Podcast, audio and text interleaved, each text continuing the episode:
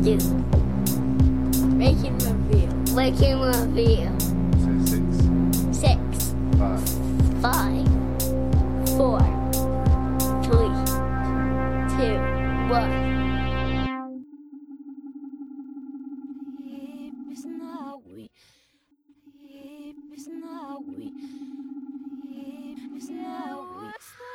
Welcome to the 111st episode of Rank and Review. This week, regular guest Jason Dubray and your host and random Canadian Larry Parsons, that's me, are going to discuss six creature features. And uh, it's an interesting bunch. There's there's a lot of romance, there's a lot of war, there's a lot of a lot of intrigue, uh, a real mixed bag. I hope you guys enjoy it.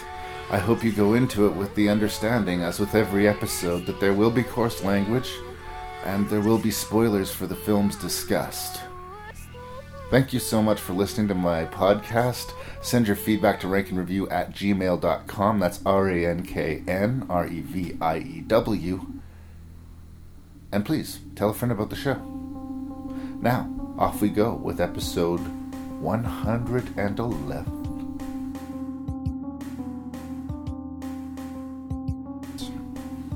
So, uh, Jason Dubray is back on the podcast, and here we are to discuss creature features. This is Creature Features Volume 4. And I know I kind of bullied you into doing genre again. No, no, I wanted this. You wanted this? You felt Yeah, this coming? I wanted something uh, that I hadn't done before. I think this is my fourth fourth uh, For a time. podcast, Yeah. Yeah, And thank you for coming back. Um, I find it an interesting list The monster movies. I think, I mean, there's other layers to all of them, Mm-hmm. but you could call them monster movies for the most part. But interesting, and, and you can tell me if I'm wrong. I was thinking about this. I watched all six of them fairly close together, and I found them to be, as much as I enjoyed a lot of them, relatively scare free. yeah, yeah. I, I wasn't scared I- by anything. I wasn't gonna lose sleep over mm-hmm. these movies. I wasn't gonna like No. that's gonna that image is going to haunt me. Yeah, And I'm wondering if it is about like these monster movies when you're inventing a creature, you're doing that. Like, why movies like The Descent or Jaws are so rare is that I think it's a really hard thing to do well. I think people hmm. don't give enough credit to how making a really great creature feature is no easy feat. It's kind of a dismissed to the side genre in Yeah. a lot of ways. And like I do with so many other horror genres in Rank and Review, I'm here to defend, okay? So I'm not going to say that all of these movies are amazing, but I'm going to come towards them as a fan mm-hmm. approaching them, Yeah. okay? So I think that I would approach a movie like, say, Munich with a bit of a more critical eye Yes. than I approach a movie like Tremors 5. yeah, What is Munich trying to do? What is Tremors 5 trying to do? What's behind Munich? What's behind Tremors 5? So uh, I think this is an, an episode for genre fans, but that's okay. That's my jam. You watched these six monster movies. Are we still friends? Or? Oh yes, yeah, yeah. It, it was it was nice in some ways. This is the only time I've I've done a podcast where I hadn't watched any one of the six movies beforehand, so it was a total kind of a cool. fresh start. And I versus the last time when it was six uh, crime films that I am in love with each and every one of them. Right. Have watched many many times, and uh, it, and yet there's that thing when in our discussion we we we rip some of those movies apart a lot more than we'll likely rip these movies apart. Yes. Um, what was interesting to me is that throughout almost all of these films, no, even there's a moment in uh, in Monsters, Dark Continent, there there's a bit of a, a romantic uh, subplot. Uh, Yeah, and it's in one case of one one of the movies, uh, I think the romance is actually predominant, and uh, um, so that was something that I found interesting and I kind of liked uh, going through this too.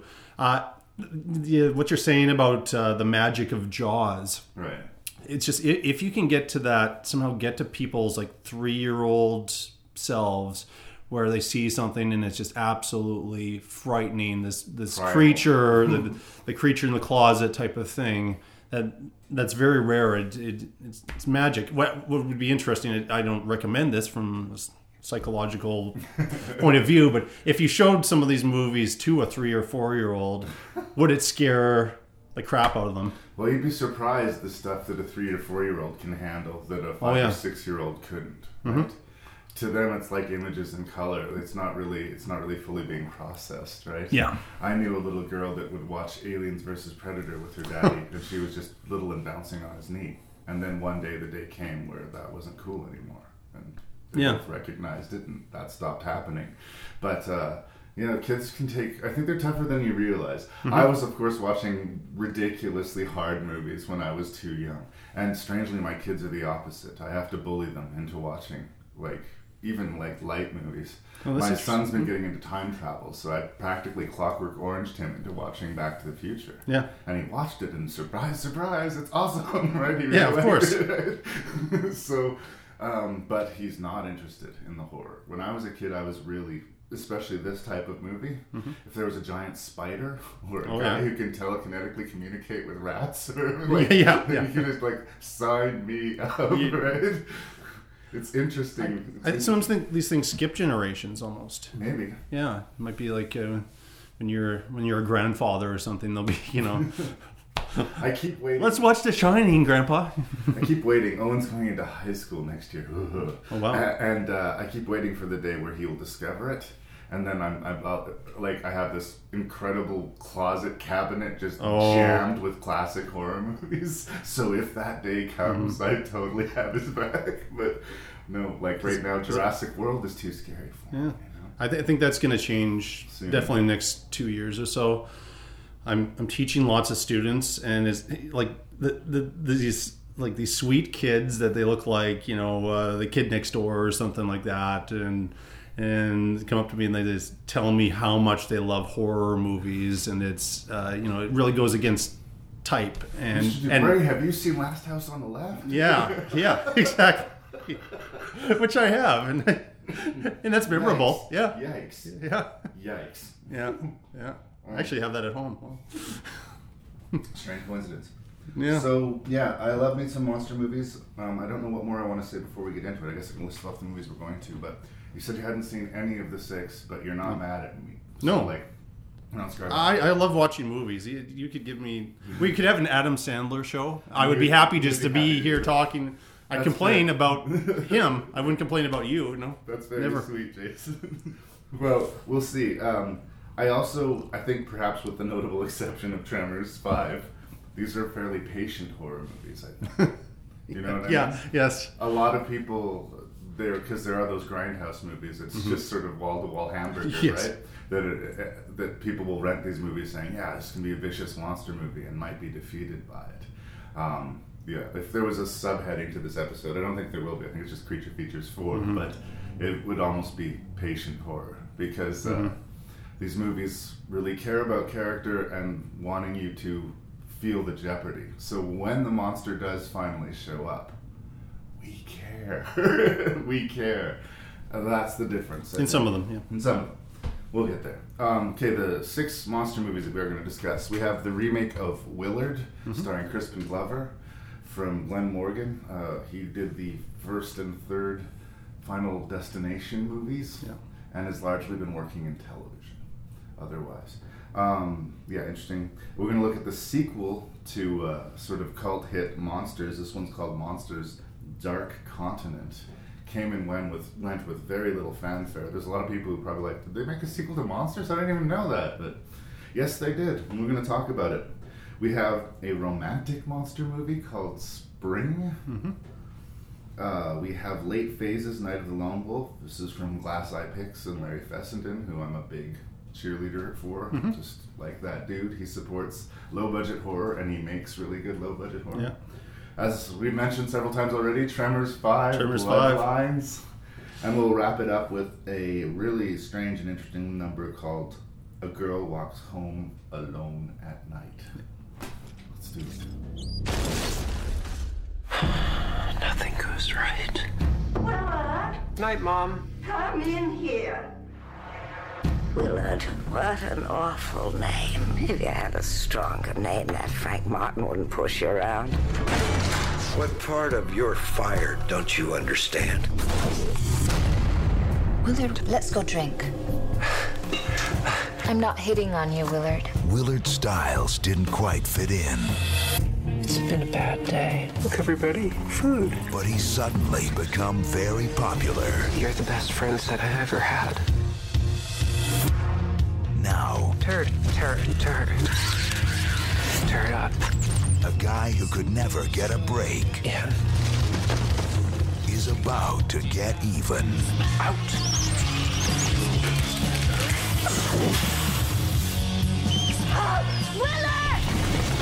We've come to see you. They'll do anything I tell them. Turn up.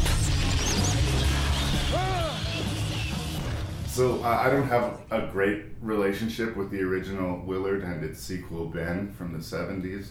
I know the Michael Jackson song. I think everybody knows the song. I have a memory that I saw them when I was a kid, but they don't loom large in any way. It's not an important work for me as far as I'm concerned. It existed. I saw it. I forgot it. Um, but this is in the age of every halfway popular horror movie being remade. Oh, yeah. And there's still a lot of stink in the early aughts when this Willard movie came out on, on remakes. I was guilty of this too. I was like, must they remake everything? I was just sort of default shields up to remakes. I was just mm-hmm. s- disappointed so many times, just like, come up with a new idea or remake a bad movie. Stop stepping on shit that I like. Mm-hmm. So I didn't rush to Willard, Yeah. but I found my way to it, and I don't know. I'm it, it's I'm confused about my emotions about the movie. There's stuff in it that I do really like. I think that if you're gonna have an over-the-top villain, you can do yourself a great favor by hiring R. Lee Ermey. Right? If you want someone to play bad with great enthusiasm, he's gonna be there for you. And uh, as we were talking about Laura Herring, Haring, Yeah, Herring or Haring, yeah. uh, Unfortunately, as I always thought of the chick from Mulholland Drive, um, she's pretty in the movie, and I guess she's in the movie. But when all is said and done, I'm wondering what she contributed to the movie, right? It's So, uh, and the biggest question mark, and I will hand this over to you, Mhm, sir, yeah, is uh, Crispin Glover, an interesting figure, Oh, right? is Crispin Glover in playing our main character Willard, a man who manages to uh, psychic connection with rats and uses this connection to exact some revenge? Uh, is he giving us a layered performance of somebody's psychological deterioration, or is he just Crispin Glover? That's, I guess, where I would start with. I like all those questions a lot. Uh, Laura Haring, Herring, we'll start with her. Um, I was so happy to see her in this movie, and obviously I, I didn't rush to this film too because it's 13 years old, and uh, I've just watched You it. just so watched it last week. yeah, and I and I remember what, and I I don't think I knew about the original, but I remember when it came out in theaters, and I had no interest in seeing it at that time. Um, but then I, I heard that it was actually good. It, it didn't get the worst reviews ever, that- but it, it sort of stayed around. It was it was so funny because you know I I tried to find these movies on my own um, through various various ways, and to me th- this was the most identifiable movie that we're we're talking about today, and it was the hardest to find. Weird. I had to borrow your copy, which I haven't had to do uh, before. So, um, and, and I, I just don't know why it is that movies like this that are only they're from the 21st century. Why can't you get them even at uh, high tech game traders or places like that? Yeah. Um, yeah, and, I interestingly enough, I could get the original Yeah. more easily than I can get this one. So Strange. anyway, with her uh, performance, I think it's another one of those things where I'm so happy to see her in, in something else. I uh, yeah, I think of her as as the other uh, star of Mulholland Drive, um, and she has a real presence on screen. It's a very very unique presence. Uh, she's not flashy in what she does. I, I think she was the victim of writing in this case. That it's again, it's a male writer that had had like this is the only person, human being who cares and is decent towards Willard, and She has empathy for him, and it she actually does. grows to a genuine warmth. yeah, and I I don't completely know why why that is, and she's just one one, one of these people who you know likes the underdog, or you know, there is a bit of a suggestion that she she has may have a crush on Willard. That might be just my take on it. Um, It's sort of that that mother figure. She wants to like comfort him and make him feel better, and she pities Mm-hmm. him, and somehow that can get distorted into something else. yeah, But I found myself debating the same way I was debating with Crispin Glover. Like, is it a weak script for her? Is it that she doesn't have anything to do, or is it like she's very beautiful and in a strange way very cinematically beautiful? Like Yeah. she seems to belong on screen. Mm-hmm. But I was like, is her performance flat, or is her character just not that interesting? And I was actually kind of having that debate. I, I thought there'd be a payoff with her character a lot more than there She was. kind of the, the vanishes. best, her best scene as far as anything that she gets to do is when she she tells off. It's not telling off the boss, but the boss's secretary. Yeah. Um, and and she quits Yeah. just just out of protest for Because they were firing Willard and they were Yeah. so cruel to him. Yeah, She just and- couldn't and stand so to she- work there anymore. yeah, and and she'd had enough. Um, the rest of the time, she's just kind of there, and yeah, I, I I'm not sure that I completely blame her. She she does do better, I think, if she's working with somebody like like David Lynch, who But can again, she had a weirdly uh, otherworldly quality in that movie. Yeah. it was like she fit into Lynch world. Mm-hmm. Um, just like I don't, I don't know if it's her script. Again, I, I, I don't know. I don't Yeah. have an answer for you. Well, and I mean, I, I haven't seen a ton of, of movies that I basically these two are the the, The main ones. ones, and uh, it could be that, and it's a little bit of my criticism of Willard. I, I'm not going to be too too critical of it, but uh, great cast. yeah, Um, but were any of these were any of these roles a stretch for any of these people? R. Lee Ermey has been better at this type of thing in in in other films, but exactly, you know, I would I would cast him in yeah. in this role every time. Crispin Glover, as you said, he's very interesting. He walked away from one of the most uh, successful uh, history. yeah, um, and, and I was too young to, to understand that he'd left after the first film. Yeah.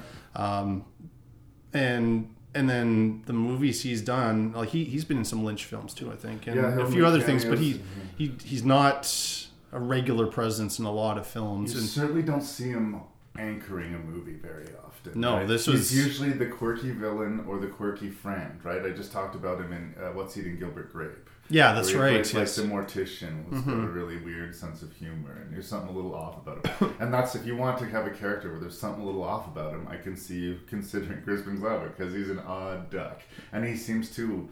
His focus in his career seems to be more about being an odd duck than about you Yeah. know anything else. In a lot of ways, he's true to himself, and like. Uh, I I remember talking about him in a Friday the Thirteenth Part Four, the final chapter. Oh, yeah, he does this yeah. absolutely ridiculous dance in it, and I remember thinking, "Oh, that's got to be the most cringy '80 thing. Like he's got to hate himself for that."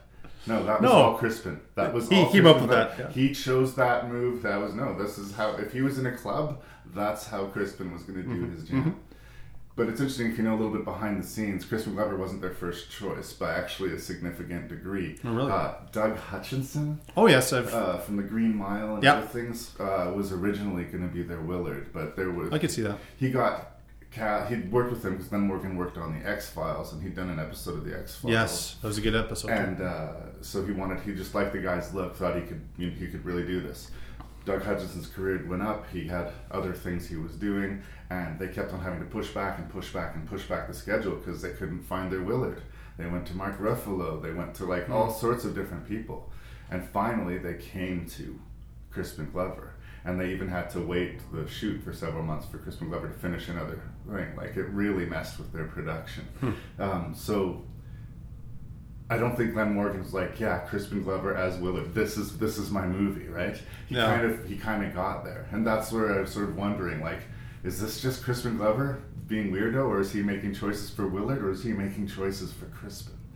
Unfortunately, this was a huge bomb. This movie, and it was the mm-hmm. first of two remakes that Glen Morgan made, and the first of two bombs that he made. Mm-hmm. And he sort of crawled back to television and never come back, right? Mm-hmm. Um, I think that Black Christmas deserved to bomb because it just didn't do justice to the original and it's kind of a sloppy slasher movie. I think Willard kind of gets a bad rap. I like I don't want to get feverishly excited about it, but it's underrated. Yeah, I, I agree. I agree. I I was entertained fr- from uh, the beginning to the end. Um, I kind of thought, in a way, it was stylistically, it was a marriage of Hitchcock and Tim Burton. Right. Okay. Neither of them would have necessarily completely touched this material. I could see Burton getting into something with rats, but not quite to this level. Um, so I thought the style worked really well. I thought Kristen Crispin Glover uh, was right for this role. He makes sense. It makes sense. I, I didn't see a huge problem. I he I, he gives the best performance in the film. I I think, uh, and I uh, there were just a couple moments where, and this is where I think I saw him a little bit more. I, I think he can sometimes operate way up here with his acting style. So he would have these these giant moments. moment that didn't seem psychologically motivated. They weren't built up. Um, so he would start screaming about something, and he's shaking, and then um, and maybe that's where he's comfortable. Yeah. But getting from the uh, passive aggressive uh, Willard, who you'd see his eyes moving and he's holding back all of his feelings, to these explosions, I, I didn't see the the in between Transition. Yeah. I think he's better at playing the roiling, like when, when he's being humiliated at Mhm. work and he's just sitting Oh, there yeah. taking it. Yeah. And when he's sitting in the basement, when he first starts to figure out his powers with the rats and he's getting them to tear up the newspaper, and at first it's amusing him, and then he Yeah. realizes, like, it dawns on his face. I think that that boil works. But That's that's great. That's good. That stuff is the best, probably the best stuff. And when he goes big, there's actually it's one of the climactic moments in the movie. Unfortunately, Yeah. his best friend rat Socrates, unfortunately, is crushed, and squished Mhm, at work, mhm. and, uh, and he can't do. He's there. He can't do anything about can't it. do yeah. anything about it, and it's devastating to him. He loses his mom, and uh, who wasn't very nice to him, but was still No. his mom, and Socrates, which really was his best friend, And his father, and too. His job, which is basically his last connection to his father. right? Yeah. So everything is being chipped away and chipped away, and that stuff works fine. But when he finally has this confrontation with Ben, after Socrates is gone, and he uses Ben to, Mhm. to get the troops together and take the revenge. We should mention that Ben is The big rat. He's Yeah, the is the, the power villain. rat. There- there's a good, yeah, and a bad, and Socrates is the good. And Ben is yeah the wild child. Ben, ben is is pure evil. And he's also twice the size of all the other rats. He's Yeah. a different kind of rat. It's like some African rat that they brought in. Um, but yeah, there's a scene where he's trying to make up with Ben. They've had a little difference of opinion, and he brings this grocery bag full of food, and he says, "It's all for you, Ben." And then he dumps the bag on top of the rat, and the gets snapped in a trap and wounded. And Crispin Glover just goes off the charts. Oh. I hate you, Ben. I loved Socrates, but I hate you. Yes. And it's so big that It I is. laugh. It- it and I yeah. don't think that moment was supposed to be a laugh moment. But at the same time, I didn't hate it, like, because it was a little bit bonkers. But, like, I don't think that when Glen Morgan wrote the script, that was a laugh line. Do you know what I mean? Maybe you never know with these things. I mean, where knows? Where yeah, he was maybe trying to create a, a genuine horror movie, and just as things work themselves out uh, with the cast, then their points where okay, we- we're we're in on we're being kind of ironic with, Yeah. with this, and No, they have some fun with it. they have throughout, fun. like the cat business. Mhm.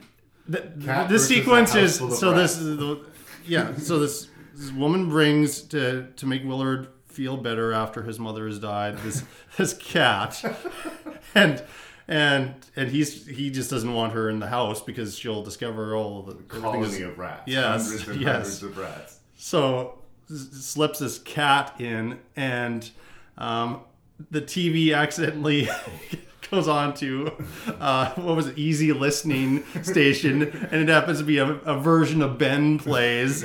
And it's beautifully filmed as this cat tries to escape all of these rats that uh, that want want to eat it. While Ben watches uh, manipulates things so the cat gets Yeah. uh, And devoured. And we never hear about the cat ever again. No, but No. the cat's not living through that. No, no.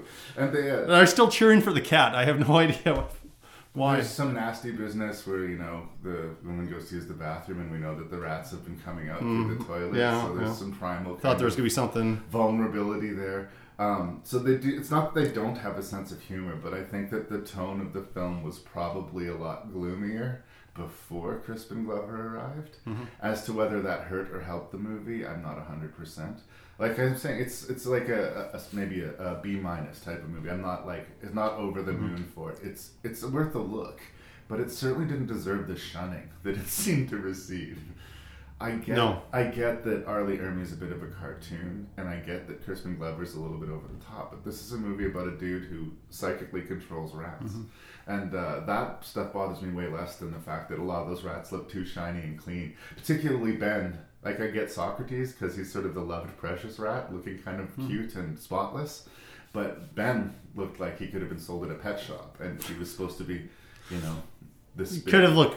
Yeah, I suppose it could have looked Just more, put some more oil, grease him up, make him look dirty. You know what I mean? This film, what one thing I, I guess, and this is interesting that because I said I wasn't going to be as critical as I am, and this is actually one of the ones I this list that I really liked. You know, um, Mm-hmm. so I want to make that clear. But this uh, is another movie that suffered. I, I saw a movie last night, much better than any of the ones we're talking about. Uh, the Spielberg film, The Post, Right. and it it it really sticks to we need the PG thirteen rating, as did Willard Right. and sometimes I feel that It wanted to be aspects of films compromise to try to avoid going. R used to be fine in seventies, eighties, and nineties, but now um, we can't have an R-rated movie because we're cutting off Too much. the, the 12 year olds or whatever. And so I think a lot of the touches that we're talking about um, were they really held back on some things so that Willard wouldn't have an R rating. Yeah. But it should be an R rated movie. I mean, what is you know what's the point in having to be PG 13? Well, You uh, know, we we, we do could kids we, want to see that movie? I guess would be the question. My kids don't, but uh, Again, they I think wanna- some- they don't want to chip away the date audience, right? And it's also that age group, the 18 to 25ers, that will see a movie like five or six times in the theater if they like it, right? Mm-hmm. Uh, most of us old folks will see it maybe once, right? Yeah. It, uh, so. I like it's a, it's a fiscal decision, and if that's not made for art, And this was the studio. I think is this the only studio? No, that's not completely true. Like other studios are kind of connected, but this is the most This is probably the most, most. Hollywood mm-hmm. film of the six we're looking at. Yeah. And so I'm sure there were all kinds, even the re, you know, this constant recasting and trying to find their lead. That feels like it's, their studio had their hand in this film. But in that places. said, like I don't know, I've sort of got a soft spot for Glen Morgan. Uh, Mm-hmm. I think I thought that he, he and his partner had to take over Millennium, the, the second season of Millennium, which I think is a probably better standalone season than anything the X Files came out with. Hmm. like I think that there was really good stuff. They've been doing interesting things in television. Yeah. But he just seems to go from failed TV show to failed TV show until they revitalized the X Files. It's been kind of dark days. It's been tough for him, yeah. I feel so. I'm always on his side. and And he's a talented filmmaker. he doesn't Yeah. suck. He doesn't suck. No, if people, uh, I would tell it if you if you are interested in a genre movie like this, I think people should see it. Yeah. Think more people should see it if you can find it. Good luck with that. yeah, I, I, I, I hope they find a way to make some of these movies a lot more accessible because that's the other problem is that they throw them away and then we can't They're lost. we, we can't find them and they're- kind of lost. Uh, and and I think people will be entertained. He, probably the star of the film is the filmmaker Yeah. uh, as a director. I think perhaps maybe a little bit more than as a as a writer, but uh, yeah, I, I really enjoyed it. I thought it was a solid film. Um, yeah, most of my criticisms are pretty picky. I mean, I, to criticize a movie because they have character actors as kind of the three leads. That's That who cares? I mean, me. they're- very good at the types of roles that they play, and and, and I liked all three. Maybe this is not R. Lee Ermey's best. I, but I that's another example where I, the R-rated R. Lee Ermey right. was needed in this film a little bit more. Like what's he's kind of berates in safe. it's not Sergeant Hartman from Full Metal Jacket, but No. it's recognizable. Right. Yeah, yeah. Seek it out.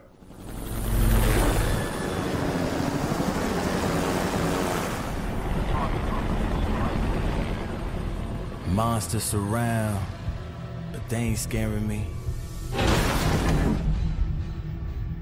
In the land of sand where they only speak Arabic. Far from home, I know they be missing me.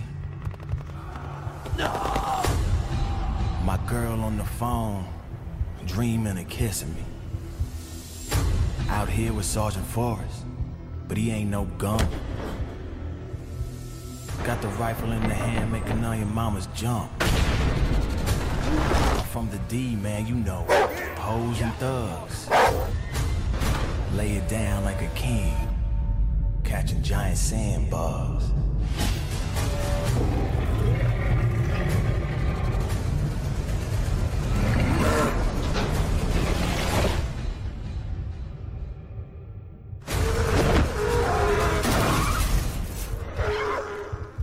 Uh, Monsters Dark Continent, written or co-written and directed by a British fellow named Tom Green, not a Canadian weirdo named Tom Green, different Tom Green. Um, I have a good relationship with the first Monsters movie, and that uh, it was it had a nice reputation. I got my hands on the DVD. I watched it, and I remember really liking it and thinking, I guess my biggest beef with it is that for a movie called Monsters. There's not a lot of monsters in it. It's, It's an odd, yeah. it, it's more of like this journey movie of the relationship between these two characters. So when I watched the original Monsters for the second time, I ended up actually n- liking it a lot more because I was prepared for whatever. Instead of expecting a jump around every corner, I, I knew what it was. So I kind of felt like I was well calibrated going into Dark, uh, Dark Continent. Continent. Um, the original director, whose name is escaping me, went on to direct the uh, Godzilla movie and the most the Rogue One, the Star Wars movie. He uh, Monsters was really a good sort of platform for him, and it was enough of a cult hit that here comes this sequel. Um, so I guess I'm surprised and happy to say that I think that Dark Continent is actually twice the movie that Monsters is. And I'm really surprised to say that. I like Monsters, it's a good movie, but it's a rare thing when you have a sequel completely where the reins of the, the creative reins are completely handed over to a completely new group of people, completely adjacent to the original, that they come up with something that, in my opinion, is actually an improvement. Shocking. But is it just because it sideswiped me that I feel this way? Or uh, is it, I don't know. I guess what I'm saying, do you feel like they've upped their game here? I, I feel like our, our lists aren't going to match this time. No, no, based on that, it? based on your introduction. Um, so I just looked it up here. Monsters, the, the original one was uh, Gareth, Ed- Gareth Edwards, Edwards, is the name. Yeah, yeah. Yeah. Um, okay, back to. I, I really, really liked Monsters. Right. Um, again, I watched it in preparation for for this. And you hadn't seen it before? I hadn't seen it before, and um, part of me really enjoyed the fact that the monsters happened to be kind of the side, and it was just a really interesting story in Mexico of of these these two characters and this through a forbidden zone. forbidden zone and, and the romance that develops. Uh, I thought it wasn't uh, it wasn't cliche-ish in any way, uh, and all the obstacles they encounter along the way. And I, I thought the the ending of that was was about perfect. Right. And you did have like the the special effects payoff at the climax of the gas station in that movie. Yeah. Monsters Dark Continent, I hated. You hated I hated it. I, I really was I was excited because I because because the I, I liked the first one so much.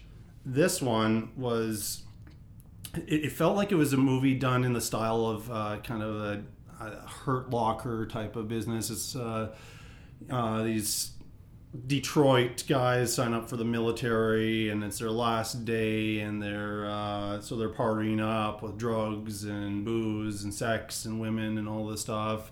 In the meantime, one of them's had a had a a child, and the wife is saying, "Oh, oh please protect him when Make you're sure over there." Yeah, I- I'm not sure if he was the first one killed or whatever. And it was, it was like, okay, I predicted that five minutes into the film.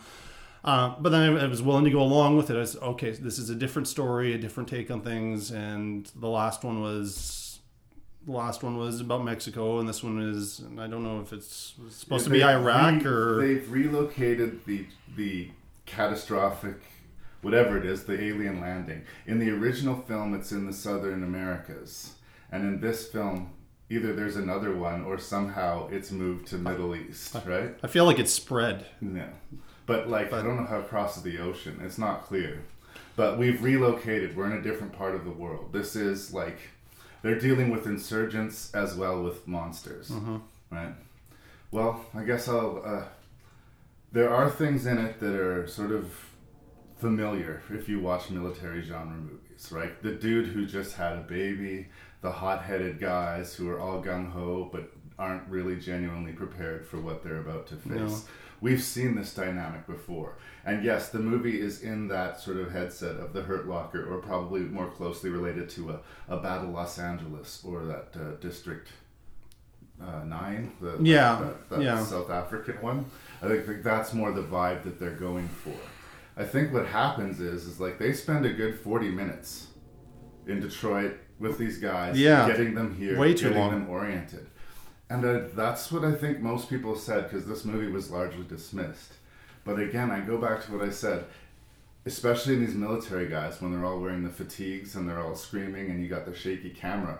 It's hard to even differentiate who's doing what in some action sequence in these types mm-hmm. of movies. And what I think this movie did with that 40 minutes, and they spent 40 minutes doing it, is I knew all of those characters before they started to get picked off. You did? I did. Wow, so I, I didn't. shit about them. I didn't. No, I got to. I was so annoyed by them. I didn't like them. I thought, okay, when they get over there, I'm gonna. There's gonna be something in here where I'm, I'm gonna care about these characters. I didn't start to care about anybody until they were all dead except for two. Right. And then we have the two main main actors. This this grizzled uh, commander or whatever who's done 17 tours. Um, has a, you know. Uh, there's all this stuff about this fam- this family and he can't relate at home, which I've seen. Again, I thought they borrowed quite heavily from American Sniper Mm-hmm. with that character, and they even have him looking like Bradley Cooper with the facial hair and everything. Um, one of the big problems I have with the movie, though, is we're down to the two characters, and it start, to me the film started to settle down a little bit somewhere in the late in the second act, and I thought, okay, now now I'm going to start to come around to liking this film. But uh, and let me get the gentleman's name here, um, Johnny Harris, who plays that character. He's such a bad actor. He's the only time he's comfortable is when he's screaming and yelling and and emoting, and very rarely is it is it psychologically motivated. Uh, he was annoying. Um, and I thought, well, finally, I'm going to care about two characters, and I was starting to to like that relationship, and then uh, and then he goes off the charts again, and so I, I actually would have been happiest in this movie uh, if again the the monsters play almost no role in this. I, I I wanted the monsters to come in and kill all of the human characters.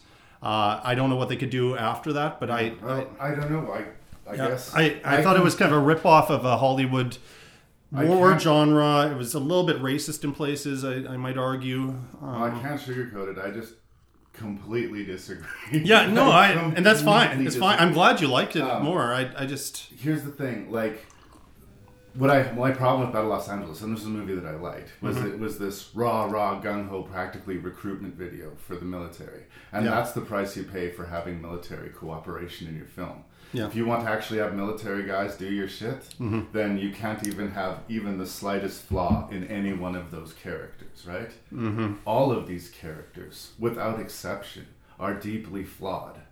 Now, maybe that's the other end of the spectrum. Maybe it's unfair to say that they're all raw, raw America perfect, and it's Mhm. unfair to say that they're all somehow naive or damaged. Mhm. Maybe the truth lives somewhere in between. But I always see the noble, you know, brave, altruistic soldier. And I almost never see the naive, it's to be awesome to go blow up some monsters. Yeah, these guys are idiots. And like the way they're portrayed at the beginning of their, their last night, the guy's wife just gave birth. Mhm. And he ditches her to go, you know, snort coke off of a hooker with a bunch of that's why I was right? That's why I couldn't like these characters from the beginning. I'm just and I, and I, I get Where is it set? You said it before. Detroit. Where do the military tend to recruit? Detroit. The poorest possible Mhm. cities. Yeah. Why? because they're looking for these guys to exploit, to throw into a meat grinder that they do not understand. Mhm. It's true. Like I saw truth in that. I also like the way, like the first movie, I was sort of sideswiped by how in the background the monsters are. In this movie, like uh, all again, it's like I got half an hour into the movie, and the guys are in this warehouse, and you see what you think is a dog fight, but it's a fight between a dog and this weird Mm. alien creature, and that's the first glimpse. All of a sudden, we're like, oh right, there's fucking monsters in this movie, Mhm. which told me that I was getting caught up in the story. Like, oh, that oh right, there's a monster here. uh, they stayed true to the vibe of the original monsters, in that the monsters are the problem that they're there to deal with. But that's I didn't what the that. movie's about. I didn't feel that. I felt like they were. It was a little bit more of an American. Okay, you know, people from the Middle East are uh, uh, are the villain here. Uh, did you have? Did we really have a, a three dimensional character? We have that one woman that uh, that the soldier, um, kind of the central character, and I think he was good. I he was the guy who was uh, had no family and he just had his friends. Of course, they all get massacred. Up. Yeah, um, I liked him. I believed him, um, but uh, I, you know, I there were there's much criticism, and I'm not going to really defend American Sniper here about how all anybody who wasn't uh, Caucasian and American was was two dimensional. I felt that same thing here. And I don't know, maybe I shouldn't have uh, the same expectations Again, for. I didn't think the movie was about them. In a lot of the, it was about those military guys. We stayed with them until there was basically none of them left. Right? We were stuck in their perspective, and their perspective is that those people don't really have an identity.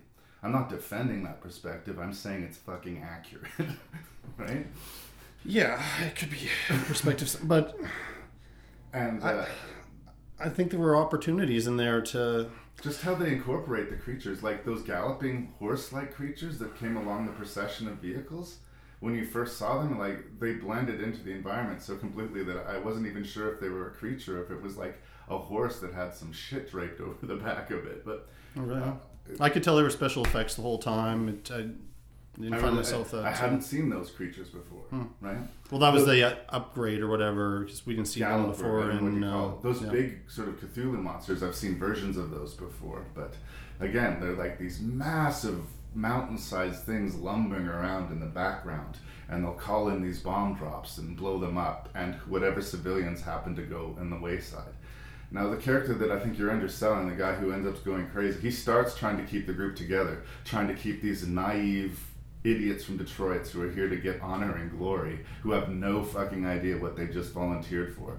He's trying in vain to keep them alive and failing miserably.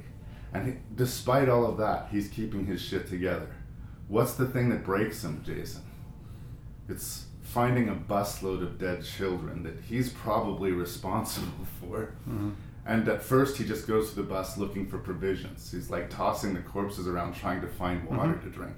And they find one kid that's still alive, and he thinks that the merciful thing to do would be to just put him out of his misery.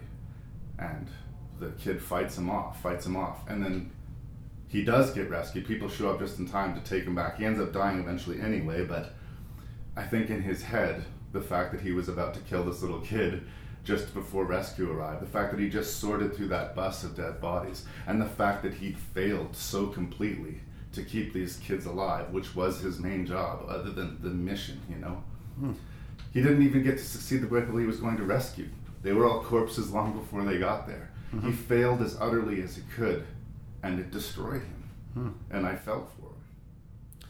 See, okay, so going back to the the training session or whatever, when they all, I, I didn't see that actor is being particularly comfortable with the softer moments when he's screaming and yelling at them and calling names, which we mentioned R. Lee Ermey in uh, Full Metal Jacket in the previous review. It's it's not in that league at all, and I've seen that type of character in a million military films. Um, and then later on, I, I mean, I had a different take on his motivation there. I, I thought he was upset that he couldn't put the kid out of his misery, and and he took it out. Like I, I didn't get that. I wasn't getting the idea that he felt he had failed, and that's where, that's where all of that, the, the theatrics in the third act came from. there's some beautiful images in there that that sequence with all of the monsters. Uh, I'm not sure it's meant to be beautiful, but uh, the lighting Pouring of the it. spores or whatever. Yeah, I, I, I, I liked I liked the look of that. I mean, it's, but I. I, I, I have trouble getting behind a movie where I don't care about anybody, and I, I simply didn't care about anybody in this. And Ambitious horror movies just are such a rare thing, and there was two of them last year, A Cure for Wellness and this one, that were super ambitious, and I Oh, think yeah, really, really tried something, and they both ate dirt. Nobody gave a shit, and it breaks my heart. I'm glad that things like it were popular. That's good for horror, Mhm. but. I miss a good ambitious horror movie, and because this movie ate shit, and because Cure for Wellness ate shit, I guess the good news for you is we're going to see a lot less movies like these. but I think it was a complex monster movie, and that that's rare. The other thing is kind of, and, and, and maybe it's me projecting my expectations on this movie. I wanted to find out what happened to the uh, human characters from the original. I was I was really interested in. I was totally invested in those characters, and so I thought, okay, this is this is a this is a horror genre or, or horror Sci-fi thing. thing, you know, um, uh, perhaps a franchise because I wouldn't write off an, another film just because this one didn't do all that well. Um, as we talk about Tremors later on, Yes. and you know, so and I, I thought this is about the humans, and you mentioned you know kind of District Nine and some other movies like that. This is about the humans, and then the, the monster things in the background. And so I'm looking forward to okay, it's not the same story. This is we've got Detroit, we've got the Middle East, but I will be invested in in the human characters, and I'll want to go on this this journey with them. Uh, and I didn't. I just did not like these guys. I I just I couldn't get behind them. And To go with the least subtle approach ever, I would say that the title "Monsters" refers to everyone and everything in the. He's a monster. Yeah. Yeah. Uh, do you have a problem with this dark continent? They're calling it dark continent. Middle East is the dark continent. Well, too? I mean, again, I guess it's it's what you want to take about it. If you want to be offended by that, yeah, absolutely. I mean, I, I, don't know if we I need to be offended by everything, but I know, but if you want to be offended by it, you could. I think they're trying to make a sinister title for a horror movie, and they probably weren't thinking too deeply about it. I don't think they're consciously trying to offend anyone. In fact, I would argue the opposite. I know you feel differently. Uh, when that main character goes crazy and starts pulling the trigger on that on, these these civilians, he figure, feels they're responsible. Either they killed the military kids that he was there to rescue, or they know who did. Either way, in his mind, they're fucking guilty. Mhm. And uh, for me, it wasn't why did you shoot that guy? It was why did it take you so long to shoot that guy? Where was this going? He was going to murder that dude, and he fucking did, right?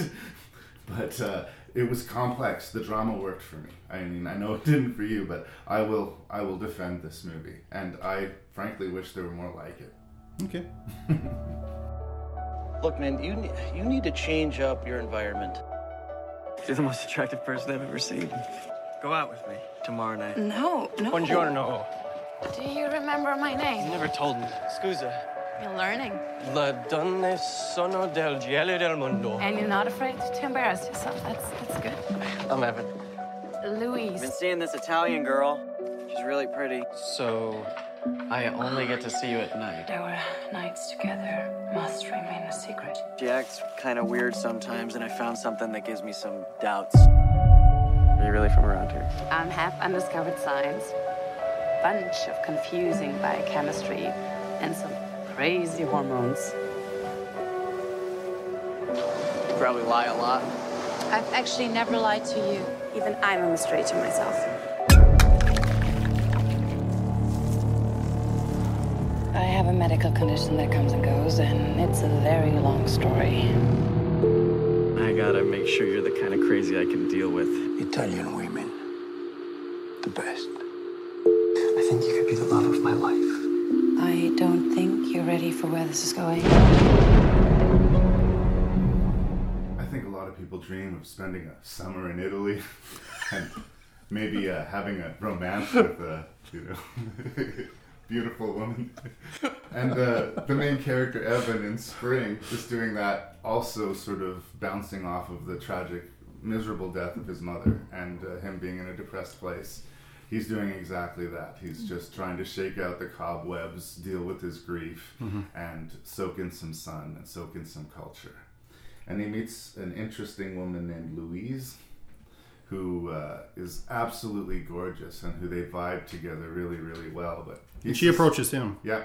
He suspects, though, there's something weird about it. There's something off about it. He thinks that maybe she's the drug addict, or there's a Mhm. another boy in the background. There's another shoe that's about to drop. But is it because you know he's this damaged place, or is it because perhaps she's actually a creature that needs to feed on people to stay alive? Despite that, I think that the romance is very genuine. In fact, I would probably argue that the romantic element of this movie is what works the best about it. Mhm. I mean, it, people may not think it may be doing it a disservice to say that it's a much more successful romance than a horror movie, but I think that that can be true and that I can still recommend the movie, right? uh, it's a different horror movie, like so many of the ones in the list Yeah. that we're talking about. I haven't seen a movie like this before. It's obviously very low budget. It's uh, independent production, but it's got a lot of heart, and it's hard to dislike for that. I don't think it's for everyone, but for this guy sitting right here, I'm a fan of Spring. Not foaming at the mouth, but definitely confident thumbs up. Yeah, this was the the great surprise to me of the list. Um, because I again I didn't know a whole lot about it, and I tried. I, I want to go in with a fresh mindset, so I just watch the movie. I don't No, look up anything ahead That's of I time. Um, and and so it starts off. It's interesting. Again, that's another kind of sub theme throughout. Is this this mother uh, business? These uh, a dying mother and how that impacts the the male protagonist. Right. Uh, so it starts off with quite a quite a sad scene, and then and then there's there's a few scenes where I thought, okay, this this movie is probably going to annoy me. Uh, it's all the stuff back home.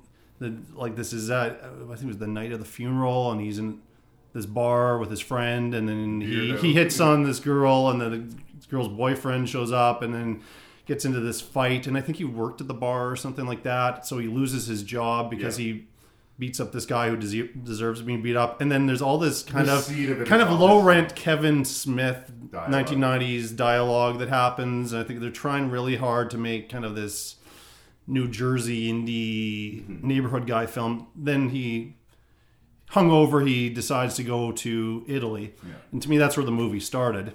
And it's it is a, a low bu- budget independent film, yet um, with that are some of the most beautiful shots.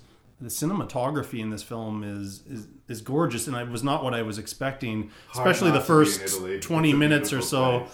But he and this this magnificent uh, score that goes along with it too. So they they made the most of what they had. Um, and then he meets the woman. It's always suspicious when this uh, dream girl Way comes out and and falls for this guy. And there, there's a few warnings. He he ends up traveling around with uh, I think they're they're British, right? These a couple of British guys who are busting his balls uh, a lot. Again, they were kind of an, another offshoot of a Kevin Smith type of character, and Kevin Smith of the 1990s, I guess, a little bit more. And again, I wasn't sure I liked them either, but then we got into this really interesting relationship, and uh, and that's when the, the, the two performances were were marvelous. And as I've stated with the other the other reviews, I guess acting is really important to me in this. None of these screenplays are going to be winning awards. Uh, um, so then it's it's kind of up to how good is the director and how good is the cast, and they were awesome. Yeah. And I didn't completely know where this thing was going. Um, this kind of creature that's a, a very unique creation. I mean, other other things we're talking about. We're talking about vampires. We're talking about werewolves. We're talking about uh, rats. And I, Yeah. this was this was so unique and such a well thought out idea. Um, and it's it's beautiful. And I I was amazed at any one of these movies that I was kind of touched at the end of it, and uh, about a, a perfect ending. Well, did, here's uh, did you like the ending? Well, I want to talk about the ending, but I want to get there. Yeah, okay, yeah. So, yeah, he's really suspicious of this girl, and he's not sure like he likes her because it would be impossible not to be like No. to that. Woman. Plus, she's also she's not just uh, she's she's just not standing there and looking pretty. I mean, she has a personality. She- She'll uh, she'll bust his chops as much as anybody else. I mean, there's I, I think the moment I knew the movie had me. Well, first of all, let me just defend a little bit the beginning of the movie. 'cause Okay, sure. I think there's something conscious happening there. That blow up at the restaurant or at the bar in the fight, that was all bubbling over from the death of his mother. The right? grief. That was that was not him being an asshole necessarily. I didn't think he an was, no. Uh, I think that what they were trying to do by making it that arch was make the world of Italy such a different and better place than the world he came from. The sunshine, the warmth, that old farming guy that I really love. Oh, that that was such a great character. Yes. a really warm relationship between those two, and uh, uh, but I think the moment I think that's why it was that way. Is what I'm saying. Just to Mhm. make Italy almost a, a, a different world. it's a fair comment. Right. Um, but there's a scene after they've uh, had sex for the first time, and he realizes that he doesn't know like how to get a hold of her, where she is, and he sees her and he follows her into the store and he starts talking to her. And it's like she's ghosting him for a second, like she's like, "Who are you?" I don't know this. And don't as I was watching the scene, I was like, "Oh no!" This and is I her realized that I really cared. Like I gave a shit. Yeah. Like, what are you doing to this guy? Like, right? And then she just fucking with him. Yeah, I know. It's, that was such a good scene. Yes. But but when that when I was watching it for the first time, that was the moment that I realized that the movie had me because Mhm. like it was like don't do this, don't do this to him. I was already cheering for the relationship. Yeah. And I think that's the thing. If if that works for you, the movie will carry you through the rest of the movie. Uh, if it doesn't, then I have the feeling that you might think that this movie's kind of slow and boring. Uh, Those who are wanting slasher film type of horror this should movie. stay Yeah. away from it. This is like a but I think if you like movies with a story, you will you will like this. People who don't even like creature features, I think, could like this movie if more people saw it. You said earlier in the review, and you're dead right, that it's the cast that was going to make this work, right? Mhm. The premise is, I mean, it's executed differently, but it's not unfamiliar to me. Mhm. Uh, and she, she turns out to be this immortal creature, and she does have to feed off people, and sometimes alley cats and whatever. Yeah. She's she does. There's a price to pay. It's that classic vampire thing. Go ahead and fall in love with a vampire, but know that they killed thousands and 1000s Mhm. of people. And if there's anything the film doesn't address, it's that. The end of the movie is very romantic. Spoilers. Please, if this sounds like a movie you want to watch, stop the review. You might stop now, yeah. it. Yeah. But uh, if you're gonna press on, here it is. She gives up her e- eternal life, basically, to be with him.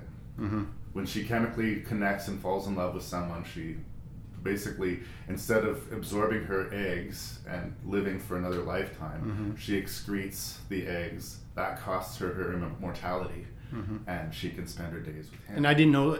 I honestly did not know which way it was going to go. Neither In most movies, when I get to that scene, I know which way it's going to go. This one, I I did not know what was going to happen. It, it surprised me throughout. enough that he was like, "Well, if you're gonna wolf out and turn into a monster and eat me, let's just do that then." Yeah. like that's where he was at at that Yeah. point. I'm well, and he is he's another one of these guys who has nothing left. I mean, this is There's no more you can take from me, or so he thought. Yeah. Um.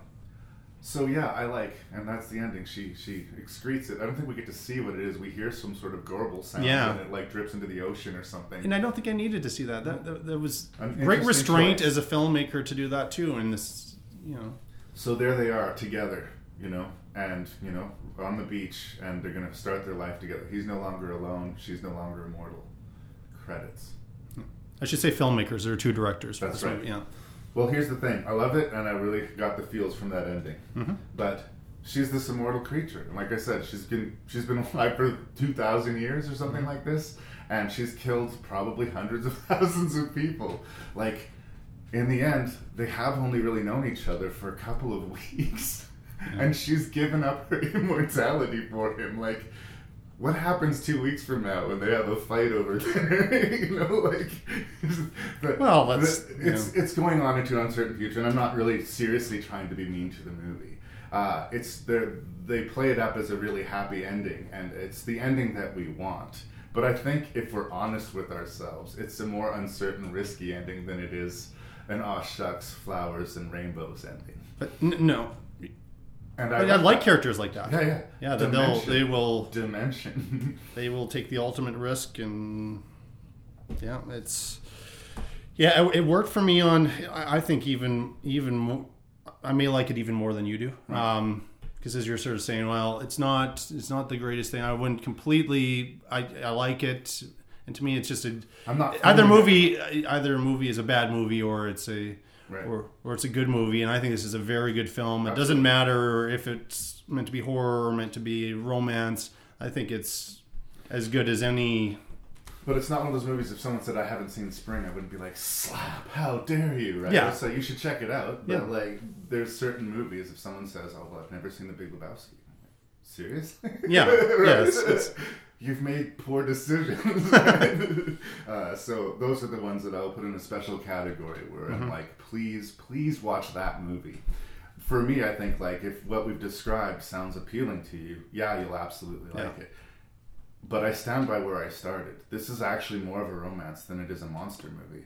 It's Way- a really good more, yeah. romance, and it's a solid monster movie. But it's a better romance than it is a horror is. movie, and that's not that's not a bad thing. That's part of what makes it unique. But I think if you again, it's one of those things. If you went in coming, I want to see this lady vamp out and kill a bunch of folk. That's not what you're gonna get. And, and that's what I afraid. I was afraid that's what it was going to be. I thought it was going to be like a hostile movie, Right. where he gets trapped into something in Italy, and then it's torture porn type of stuff. And I was so happy it wasn't that.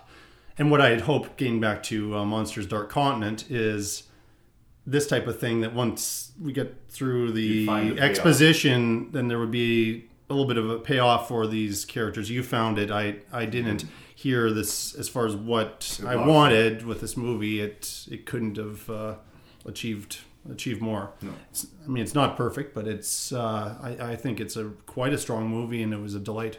This is what low budget horror movies should be, right? Yep. Like uh, use your strengths against uh, for as, as, as assets. Okay, we can't we can't afford to show the monster, right? Mhm. So we're gonna cast this beautiful Italian woman, and we're gonna we're gonna we're gonna see the monster slowly come out of her, but. She's going to be the character. She's going to be. We're going to like her so much that we have no choice but to like the monster. Yeah. And that's a great achievement. And that's something that movies that have 20 times the budget of this Mhm. movie do not successfully pull off. So high fives all around. I'm looking forward to whatever they do next. Frankly, like I will watch. Oh yeah, these guys yeah, for sure. I, I I want to look up. I also want to say that th- this woman can act. So Oh, we were a little bit with uh, Laura Harring. We were talking about. We're, we're not. We're not quite sure. She's got a great presence. If she has a great character, she's all right. I, I still don't know if she's a terrific actor, but this uh, her Nadia Hilker is her name. No, she brings Uh, it. she she could be cast in anything, and, and I I don't know what else she's done, but uh, I. And she is beautiful. Like you totally understand right away. Mhm. Like uh, it's a hard thing to accomplish. That Romeo and Juliet, they see each other across the room, and there's something Mhm. magnetic, right? It's a romantic sort of idea, but to actually achieve it is hard. But I totally get that guy seeing her and being like, "Yeah, I got to take some steps here." Yes. right? Yeah, exactly, yeah. And uh, you're on his side. You're on his side, Mhm. and that's what the dower opening is for. It's to get you on his side. I guess, then- yeah, poor guy, and then- yeah. Right. Maybe they spend a little more time on it than they should, but I liked I liked how Italy seemed like this beautiful, different world. Oh, it's, yeah, it's yeah, it's filmed so so well It makes as me it can wanna go always to be. Italy. Oh yeah, Makes me for wanna sure. go to Italy and find a monster. I can't see you, but you, you smell beautiful. Did you just move next door?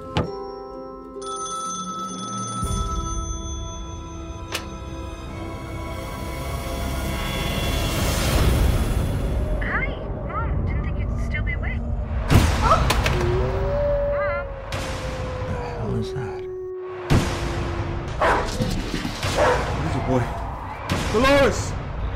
Dolores! Dolores! None of the neighbors saw any sign of this assailant. It's just an animal attack. This has happened before.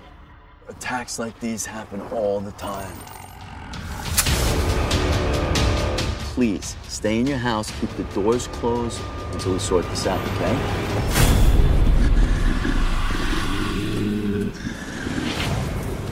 So, personal bias time, okay? I love me the werewolf genre, Mhm. and it's an underfed genre, I think. And uh, and much like every other creature feature, for every good werewolf movie, there's two or three shitty ones. so uh, I think that I was halfway home with this movie because the casting of Nick Damici, who I really like from Stake Land, and the Glass Eye Pix production company, who support low budget horror movies, and almost anything that's come out of that production has been worth watching. Not all of them are amazing, but I've never really regretted my time with them. Mhm. So, you know, I'm on board. I was I was excited to check out late phases, and it it delivered. But much like a lot of the movies that we've talked about this time, it's kind of a character piece disguised as a horror movie. Mhm. And I think if you can accept that, that you're really going to connect to it. And if not, you're going to be like, when's the werewolf going to get here? Strange and interesting ancillary. I think the closest movie, the movie that I kept on popping into my head when I watched this for the second time for the podcast, is actually Don Coscarelli's Bubba Ho-Tep Okay. where where you have Bruce Campbell playing an old Elvis in a nursing home, who has to face off against a mummy, and uh, this battle basically gives his life new purpose. That's kind of late phases here. This blind veteran is put into an old age home by his son, who loves him, but who their relationship is somewhat strained. Um, and he finds out that there is a werewolf that's feeding off of this old age community. Yep. And that no one's going to believe him. And that as he has military experience and he's very capable in spite of the fact he's blind, he might be the only person who can do anything about it. That aggravated by the fact that the werewolf killed his only companion and best friend and his dog. He, he was upset about the neighbor hmm. too, but his dog really. Well, I think he, he he had a bit of a crush on the neighbor. Yeah, he she was she was sweet to him, right? Yeah. So basically, he sees that he has after that initial attack, he has a month to prepare himself mentally and physically Mhm. for a fight to the death with a werewolf. And in a way, you get this feeling like he knows it's going to be a fight to the death, and that he wants it to be a fight to the death, and that this is going to be a way that this old soldier can go out fighting. Yeah. He's going to go out in a blaze of glory Mhm. instead of fading away. And in a way, this werewolf is good enough to give him that opportunity. So, what I'm going to say, if that sounds like it'll work for you, fucking check yourself into late phases. Yes. Because for me, that 100% worked. I like Nick Damici as an actor, even though he's playing a younger man playing an older dude. I get Mhm. that. That usually bothers me, but for all the physical stuff that he's going to be asked to do, if you actually hired a senior citizen, he's going to break his fucking hip before you finish the movie, right? So for me, this movie worked. I liked it the first time, but actually watching it the second time, it reinforced its qualities to me. Like it, it hits. But like Spring, it's a slow burn, so know what you're getting into. I think I like slow burns because I, I, I really enjoyed this movie too. This one I, I would say, yeah, it's not perfect. I might talk about a couple things that annoyed me in it, but uh, it's another one where uh, I think Nick Damici, uh, how do you pronounce it? Demenci? Demenci? Yeah, his. If you if you're on board with his performance, I, I really feel you're going to love this movie. Yeah. And I was early on, and to me, it was kind of like if um, uh, if the Al Pacino character from Scent of a Woman, right, uh, was being, being yeah kicked out of the house, being sent to this uh, retirement community, and he had to battle werewolves. That's that's what it would be. And immediately, that's the character I thought of. Uh, and and I, I, I like this that like they seemingly this is an older person. Uh, he has uh, he has a disability, you might say, because uh, of his blindness. But he has he knows who he is. He has total confidence in what he's doing. He cannot be manipulated or controlled by anybody, and he figures the whole thing out basically in one night. Yeah. Um, and he also figures out this neighborhood in one night too, because he he meets this genuinely nice person next door, and very very short performance because uh, it was that She's night that she gets killed. long. It's not a long very, but then there's these other three women who show up to greet him, Right. And they're very. Uh, very fake and and he sees through that and he just rips them a new one and then they hate him immediately which with the one character in particular becomes a factor later on. And, they are a little bit shrill, but I understand where what their service is in the movie, like where they play.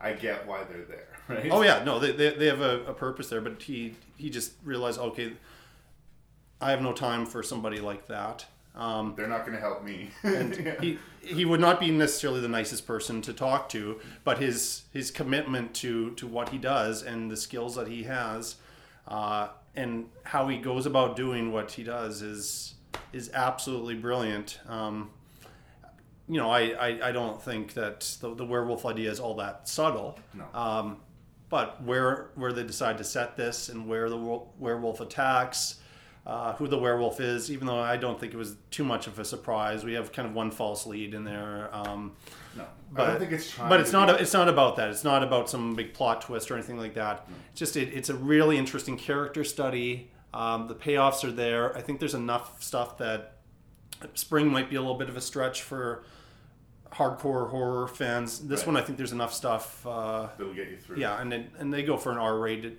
R rating here. Spring does too. We don't get a lot of werewolf, but when the werewolf's around, it looks good. it is. and it's pretty wet, Mhm. right? Like it's not a clean kill when you're getting killed by Mhm. a werewolf. I also noticed I, uh, the second time I would be interested to see like there's a lot of sort of silver in that Mhm. picture, Mhm. and I got the idea that these are two old dogs going at it, right? Yeah. Uh, the the werewolf's preying on these old people, maybe not because they're easy prey, right? If he was going after somebody who was young and capable, maybe he wouldn't be able to chase him down. Maybe I don't think so. fight back, right? So it's kind of subtle though, but I think it's there. I noticed it Mm-hmm. more in the second half. That the uh, that that werewolf was a little haggard. Yeah, you're was- not not. It was kind of a nice touch though, right? Yeah. I don't know. a, a defeatable monster, I think, you know. But uh, yeah, it's such a clever idea. I totally agree with you. I'd, I'd like to see more more films from from this group and from this director, and uh, I'm sure you could recommend some. Yeah. Um, it was the first one I saw, and I probably uh, 24 hours after we we taped our last podcast. I saw this. I Right. was gung ho, and and then it's been a few months, and so I had to go look back at a couple things here, because I had a couple notes where I was. What there are a few things that annoyed me a little bit, but uh, um, I what, what did you think about the last scene? Was it a little bit a little bit too too cheesy for you, or It was hit hard. It was like a little heavy. I mean, okay, like he sacrifices his life to, to, to kill this this werewolf, Yeah. right? And uh, so his his son discovers what's happened, and basically the the scene tells the story.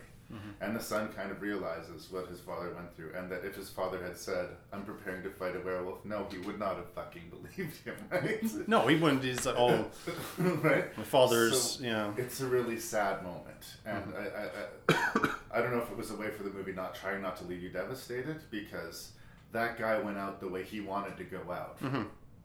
I mean, I guess that's a win for him, but his son is still destroyed by it. Like he's upset. That's Ethan Embry, by the way. Yeah, he's I- in um, the Lily Tomlin, Jane Fonda, uh, um, Fra- Frankie and Grace and Frankie. But plays you might Lily have Tomlin's first son. seen him in the motion picture Dutch as the annoying little kid. Oh, he was the kid from in Dutch. Oh, I didn't know that. Isn't that fucking crazy? Ed O'Neill. Yeah, yeah. Okay. Uh, he also had a one episode run on Walking Dead, but it's very Oh, memorable yes, because yes. he gets his face peeled off. Yes, that's right, yeah. Uh, but I, I like that actor. I think he's good. He's also He's a good movie character. called Cheap Thrills, which uh, I reviewed with Dorian. She hated it. I loved it, but I will still defend it. Check Yeah. it out. Um, yeah. I don't know. I, that didn't bother me. I think by that time, Jason, I liked the movie so much that I was kind of resolved that I liked the movie. Oh yeah, this wasn't gonna. It it was just to me the difference when I'm thinking about ranking six movies Mhm. here.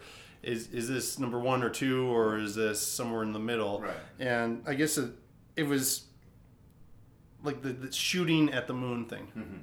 like that that action. I, I was fine with the scene itself, but that it just seemed like okay. Too far. Too far. I, I thought it was a little bit of a stupid way to end it, as opposed to Spring, which ended perfectly. And I mean, It ends in a more you could you could argue Willard has a, a strong end as well uh, for comparing all these films, but Well, in Willard, he goes crazy, and like I said, I kind of felt like he was crazy from the first time we saw him. Yeah. Uh, there was much more of a journey for the Damici character. Mhm. Uh, I gotta give him a lot of credit. There's a lot of good acting to the left and right, and have cool character actors. Even the old ladies, they, they, they weren't just some random Oh, no, theater no. actors. These are all very distinguished people. Yeah. I think that the actual werewolf guy might got, might actually been overplaying it a little bit with his big red face and smile. But what a Yeah, fun what yeah. a fun role to play. But like he was just a little big, but again, it didn't spoil the meal for me. Like I get what he was going. I like the pastor too. Or the, Mhm. yeah, Yeah. He's a he's been in several things. Tom uh, Noonan. He's yeah. so weird. He was in Heat. Yes, he was, yeah. in the wheelchair. In Yeah, Heat. yeah. I love that dude. He always, all he, he has a strange vibe to him. He's very different this presence. Weird, stuttery energy, and he just can't not be sincere. You always believe him Mhm. for some reason, but he's also very strange.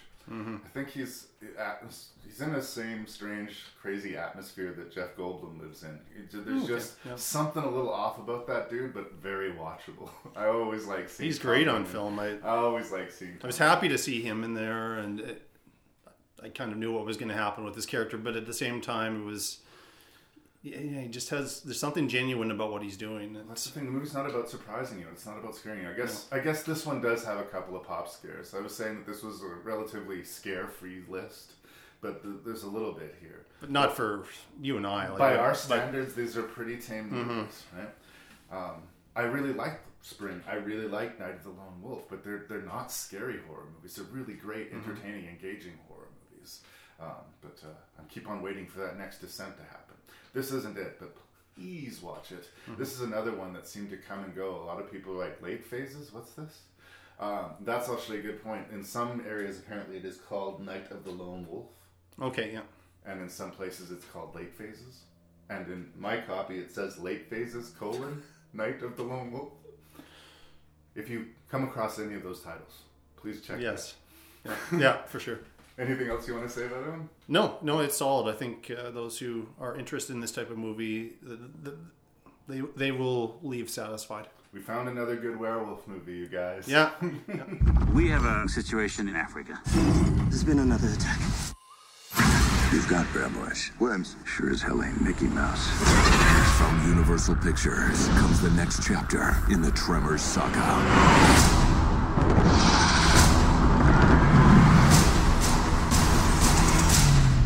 The bitch is back. Load every gun. Come to Africa. We'll have some laughs, see some games. Tremors 5 Bloodlines. So, Jason, here's the thing.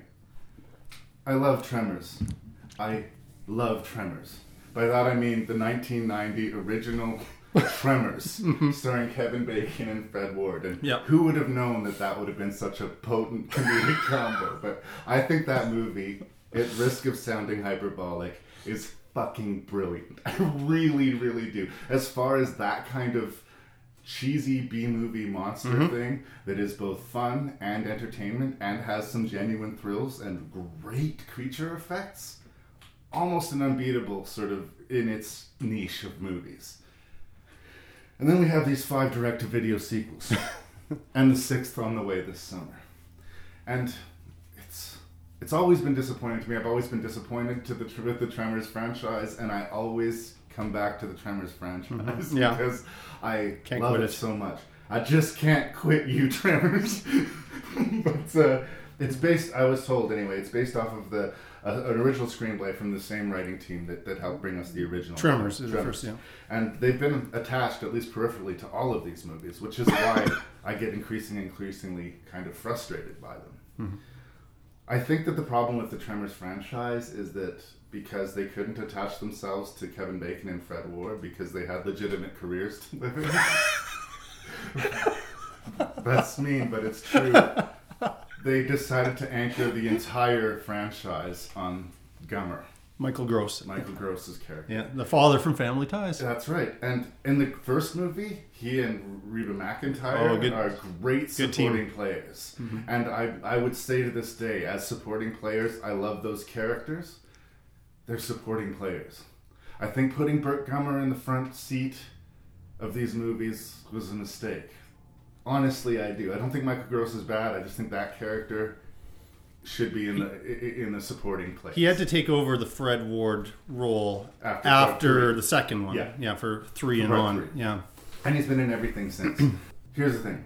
They've changed up the monsters. It's no longer just one underground tec- tentacle monster. They break into mm. three screamer monsters that are heat sensitive, which in turn turn into the ass blaster monsters that Yeah. fly through the air by shooting fire out of their ass. I, I think for them, these guys like the monsters. They like designing the monsters, and uh, they're more reliant the deeper into the series on CGI. But I still, I guess, in a limited way, stand by the. They want to show you a new monster a lot, and they're not just going to show you the same thing over and over and over no, each So- each movie has a new evolution or I, for me, I would have been happy to stick with them, but I appreciate what they're trying to do. They're trying to change it up, up their game, give you a new monster. But the humor in the first movie was always very charming in character and situation based, and the humor in the sequels are a lot more pee and poop and fart. Mhm, and mhm. Uh, so I have to cling to the stuff that I like. What I like is the creature design and the action sequences, and I have to sit and put up with everything that happens in between. Jamie Kennedy is not much of an actor. and the screenplay, the movie is called Bloodlines, really wants to shock us with the fact that he's going to eventually tell Michael Gross that he's his son. And it's the most telegraphed punch in the history of fucking cinema. It is brutal. so here's how you should watch Tremors 5, and you should only watch Tremors 5 if you're a person like me. You have to keep going with the story, You yeah. just like someday they're gonna redeem this franchise, right? Anytime they're not directly dealing with the creatures, skip to the next scene. and then you'll have, I think, an amusing 40 to 50 minutes. Unfortunately, the movie is 96 minutes long. And this is a shorter one. Like a lot of them are in the two-hour range in a time when movies like this are not are under ninety minutes. It's not good, but on the right day, it's a good bad movie. That's where I start. I okay. So th- those who are listening to this who know me, um, just forget about everything you've thought about with my movie tastes forever. So I have a real soft spot for Tremors. Thank you. The one that you're the one that you're a fan of. Yeah. Uh, do you remember when CTV used to show horror movies or kind of genre movies at midnight? Right. Yeah, and they don't seem to do that really anymore. Uh, and this this movie came on. I couldn't sleep because I'm not great at sleeping, and you know, kind of whatever. and It's got this uh, kind of south, you know, southwestern U.S. type of uh, look to it, and oh, you know, I Kevin Kevin Bacon I knew, and I thought oh, Reba McEntire's in this. I'll I'll watch this thing, and it, and the setup and everything, and then the payoff. I thought, you know, I'm really enjoying this. I'm not This sure is this is necessarily the type of movie I normally watch, but there's this cast is good. This is uh, this is a great idea for a movie. And then, and then I would go spend years going to video stores, and every once in a while, it's you know, there's Tremors two, there's Tremors three. Well, there was no theatrical release, so this probably isn't that fantastic. so I went many many years not watching any of these. So for this, this is how much I you know I care about this uh, this podcast. I went and I watched refreshed myself on Tremors. I watched Tremors and I've watched all of the prequels leading up to Tremors five. And what kind of surprised me about this um, was because I had such low expectations for each and every one of these sequels. There's a certain charm about Tremors I just cannot get past. Where I, I, I kind of like aspects of these. I kind of like. Uh, I know you don't want him to be the guy who is, you know, the through line for the series, but I kind of like Michael Gross in this role. Um, I just like to see him get work because I. I don't know. I like to see what happens to these sitcom fathers after long after their shows are, are Done, done. yeah. And he's done a lot of B movies, and some of them a lot worse than than Tremors. and so. I was I was fine with them, and I even like four. Oh, really? I like this For what it for is. what it is. Yeah. I think they were out of ideas. Okay, so let's go back into the past and go to when the Tremors first showed up. Uh, and I, I kind of like that idea of the changing the name of the town to, uh, you know, it, that all worked for me. This one, from beginning to end, I hate it. I I I just hate. I thought maybe maybe this will be the strangest list that I've ever uh, had on Larry's. maybe this will not be number six. Everybody, when they see a five, and will think, okay, Jason's gonna go with that this is the the, the worst. Uh, but I have no choice, and it's the stuff that you so beautifully put a few moments ago. There's a scene where continuously for probably about ten minutes, something is peeing on Michael Gross, Yeah. and it's like he. I, I felt bad for him that at this point in his career, this is Yeah. what he has to put up with. And the second that Jamie Kennedy came on screen, I was like, no, no, couldn't please, couldn't they've gone? Where's Carrot Top? I mean, You know like, couldn't they've gotten You know who would have been better? anybody? Anybody. Anybody, because they've had other people, not well-known actors too. There was who was the guy from a couple movies ago? He was kind of The the young sidekick, hotshot who was supposed to be kind of like they, they always try to work it out. So there's a Kevin Bacon type of character and a Fred Ward type Yeah. of character. And that's what's missing because that's the heart of the first movie is the relationship between Val and Earl and Yeah. their back and forth and how Yeah. much we like them. And uh, right, Burt is like this divorced survivalist gun ho Mhm. gun nut, right? And again, I think he's a useful tool to have, but that's not where I would have centered it. I get why they made that decision because they can keep Michael Gross. It becomes Mhm. his franchise, and uh, yeah, I don't think he sucks as an actor. But you're 100 percent right. I think that there was a bit of it was a kind of amusing sequence at first. He gets locked in this lion cage, and he's getting cooked by the sun, and he's starting to go crazy, and he's forced to drink his own urine. Yes. but Without- it's, I think I would have just rolled my eyes and let it go if he'd either poured the urine on himself or drank it, or the lion or had pissed on him. All three of those things happen. All at the same time. All three of those things happen. At the very beginning of the movie, a guy's crouching to take a crap, and he falls into this hole, which sort of starts off. With, there's it's It's such a bad start. Juvenile. It's so juvenile. And the other ones weren't had as bad that. No, way. they had, some moments. like that, but not The not as overt. Is, was never a thing I wanted for the franchise. Like I just don't No. like that. that uh, I I like the uh, concept of the land shark and the floor Mhm. is lava. You know, like Yeah. it's basically the adult version of the floor is lava. Yeah, right? yeah. Uh, so I think that you need to find either someone that can bounce off of Michael Gross in a comedic way, where it's not about tension or it's not about reveals or conflict, where they Val and Earl is practically a bromance, right? Those dudes love each Yes, other, yes. right? And we love them because of that, and and that's the heart is absent entirely. I'm gonna throw a little bit. They shot this in South Africa. That that's their sort of way of the sort of Mo- moving uh, it on. change it up a Mhm, little bit. mhm. And there is a little bit. There's this one badass South African guy who's always talking about how I'm invincible. I'm from South Africa, and then of course he gets brutally killed. And they tried. I'm not sure how successful they were to uh, uh, uh, let some of that culture and color seep into the movie a little bit to try in a way to differentiate it from the others. Here's the thing: to like, I, I want to like the movie.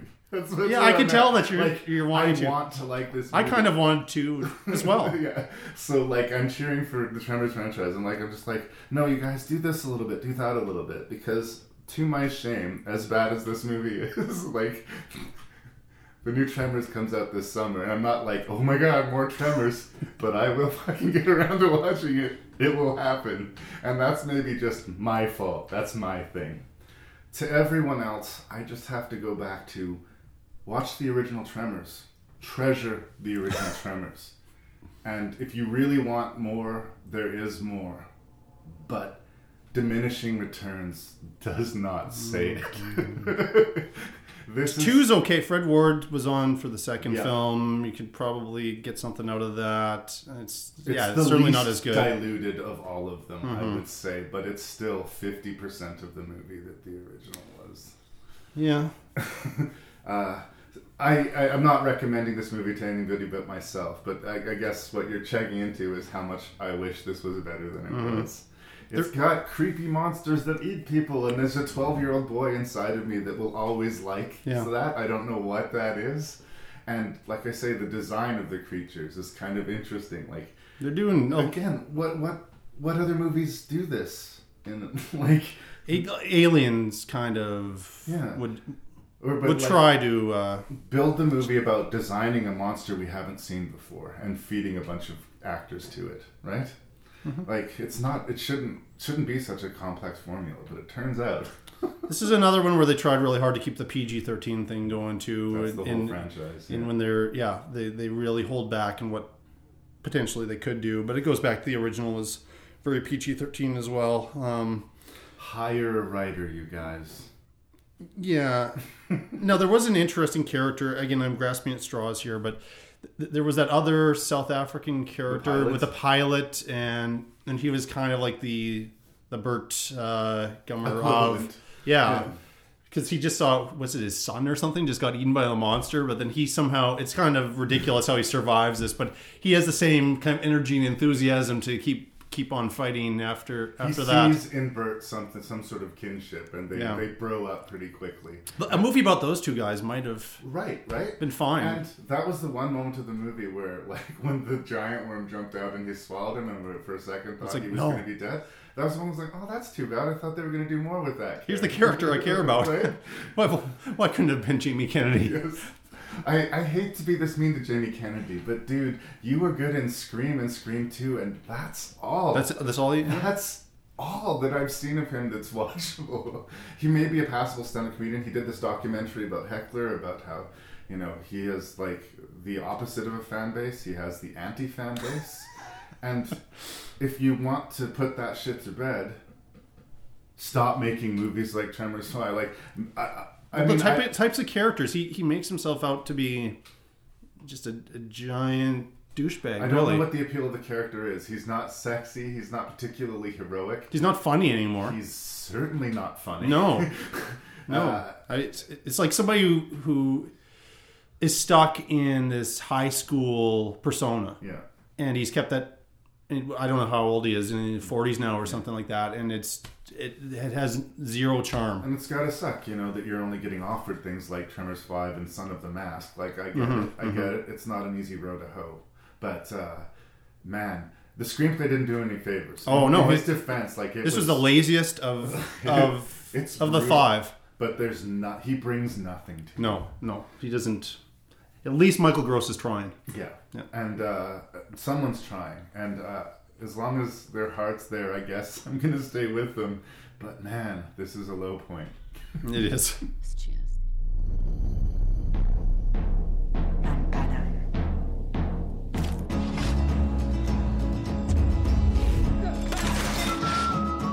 اگه الان یه دونه طوفان میامد یه دونه طوفان خیلی شدید از پشت اون کوه ها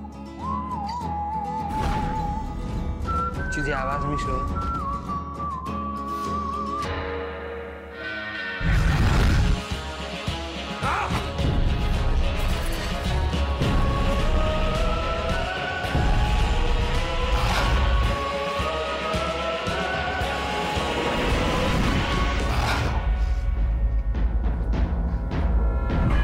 Okay, a girl walks home alone at night. This is a film directed by Ana Lily Amirpour. It's set in Iran. It's shot in America. It's it's spoken in Farsi, and it's done in a beautiful cinematic black and white. It's it, it is a gorgeous movie to look at. Like you could turn the sound off and it would probably be engaging and still kind of make sense. There's subtitles even. Um, it's an interesting movie and it was sort of the art house horror movie buzz of 2014 and I certainly understand the attention and I would be interested to see what more is to come from this director. But here, here you feel that but coming. This is the question I want to pose to you. Is this an art film or is this a horror film? Is it both? I think it's both. I think it's both. It, besides being a horror film, there's a bit of an homage to, to westerns in there. It's set in Bad City. Yeah. I don't know if that's just a weird translation, but that's what we get. The city is called Bad, Bad City. City. yeah, I, um, yeah, I, I- I think it, it it's both. I think the other thing that's kind of unique about it is it's it's very feminist, Mhm. um, and uh, so it's probably why it had to be filmed in the United States. Um, is there there may be some people in Iran that uh, were not thrilled with this film. I, I don't know that for a fact, but uh, I have to plead ignorance on a lot of the politics. yeah, I, I, I sort of don't know for sure too, but uh, you know, I, um, I I had a very unique experience watching this. I, I rented it off of iTunes. Right. there were no subtitles available. Oh no. so I, I but I thought this movie is so beautiful from I'm going to try to watch this film um, without Put it the together. without relying on the English subtitles and and see how much of it I get. There's this thing I once heard Steven Spielberg say, and he started off by saying, "No offense to writers, Mm-hmm. but if you want to know if a movie is well directed or not, turn off the volume, watch the whole thing beginning to end, and That's see if you could follow the story." Right. And this holds up. Yeah. It's uh, there were I had I got a couple of characters mixed up at uh, early on, but once I kind of sorted that out, I I thought it was it actually added to the experience to kind of not have to rely on on on English um, to to follow the story. I'm not sure a lot of people would would do that. Have been trying to find some other way to to figure it out. Um, but it was my concern in reviewing it that I wouldn't get enough information out of it. But it probably of the six movies, it it was, you know, As the, the one where it could uh, where I could be. Um, could get the story and rely completely on how beautifully shot it is. I love black and white photography. Some movies have black and white photography just as an add-on. I think this this movie had to be had to be told this way. It's the so shadows and everything. It's it it's very well done. It is dark. Uh, um, it's would you you know I, I think you could arguably say it's the darkest of the six films that we're looking at. Um, Yeah, it, it exists in this fantasy land. I kind of feel like this isn't a real world movie, right? This is there's there are broad strokes being played here. Mhm. Yeah. I wanted to start out because, like I say, I- I'm a fan of the filmmaker. I will watch whatever she does next. Yes. Everybody likes this movie more than I do. Everybody likes this movie more than I do. I, I think that its greatest strength is its cinematography and its Mhm. visual cinematic execution. You said you hated all the characters in Dark Continent. Mhm. I did not connect with this couple at all. You didn't. I didn't. Mhm. And moreover, I felt emotionally pushed away from the movie at times. And when that happened, then I had to start asking questions. And the second you start doing that, the second you start saying, What's with the scene where the chick dances with the balloon for five minutes? the whole fucking thing starts to fall apart. Okay. And I think this is a short art film that got stretched out into a feature. And it was so beautifully executed that people missed the fact that there's barely a story. Barely a story that makes sense. It's almost Lynchian. And people who listen to the podcast know I tend not to react well to Lynch. Oh, really? Okay. So I'm, I'm not Yeah. giving this a thumbs down review, by the way. Like, I like it well enough, but everybody seemed like this is one of the most visionary, innovative, like great horror movies that they've seen. They say that this like knocked uh, Let the Right One In out of the water, and I think Let the Right One In is five times the movie Hmm, this is. Um, so our, our main character, uh, he is Arash, who's one of the only people who's allowed a name. The the girl is called the girl. The girl, yeah. The father is the junkie. Yeah. The prostitute is the prostitute. The pimp is the pimp. Right. Um, Arash. The first thing we see him do is he steals a cat from somebody, mm-hmm. and uh, he has a fight with his junkie dad. Mm-hmm and he has this car that apparently he's been obsessed with getting taken from him by his dad's drug dealer. Mm-hmm. Starts out the conflict. Then we abandon him and we follow the girl for about 20 minutes and we learn her modus operandi, the way she stalks people, which is really cool, by the way. Mhm. And she kills the evil drug dealer because we hate the evil drug dealer. Well, and he's no harm, no He's, foul. I mean, He's not just bad. stealing from prostitutes. He's terrible, a rapist. You know, terrible, yeah, terrible cartoon villain. So that we don't mind that she kills him. He's a bad person. She kills him, right? Uh, that's the classic, the hurdle you have to get over. We talked about it in spring too. This woman kills people to live, so that's that's something that the relationship is going to have to address. Only it won't at all. In fact, the movie goes so far as to have her kill his father. Mhm. He knows that she kills his father. Lets it go. That's the big moral dilemma at the end. I mean, didn't like it. We were like when he finds his father dead in the street. They have this slow pan from the corpse up to the little boy who's found the corpse, and then up to Ash, who the boy is brought to see his father, and it zooms in on him. And I'm waiting. What's it going to be? Is it going to be rage? Is it going to be anguish? What's it going? to... And it cuts. It's nothing. so you wanted a Same a thing. payoff there. He sees that she has the cat. Why does she have the cat? Because she killed, Killed his him. old Mhm. man. So we hold, we wait in the car. We going on his face. There's a heavy silence between them. There's a good tension in it. He stops the car. He walks. He paces, and we're waiting. What's he gonna do? He's gonna do nothing, and the credits are gonna roll, and we're gonna say, "Brilliant." No, you failed at story. You succeeded in atmosphere. You succeeded in character. You failed me in story. I'm a story guy. Mhm. I will watch the next movie and I will hope that it's a story. Mhm. this is a series of beautiful, ghostly images. And it's really an interesting watch. Like I would recommend it to people, and there's certain people I would say, "Oh, you you would really Love fucking love this Mhm. movie." But if you took the musical montages out of there and you took some of those scenic shots and the pumping oil shots out of Mhm. there, this is a really amazing short film. So you think if it was a short film, you would I would want it a I little would more? I would have probably seen a lot of the same flaws, but I wouldn't have been. At a, it's hundred minutes, Mhm. and I think it probably wants to be thirty or forty. Okay.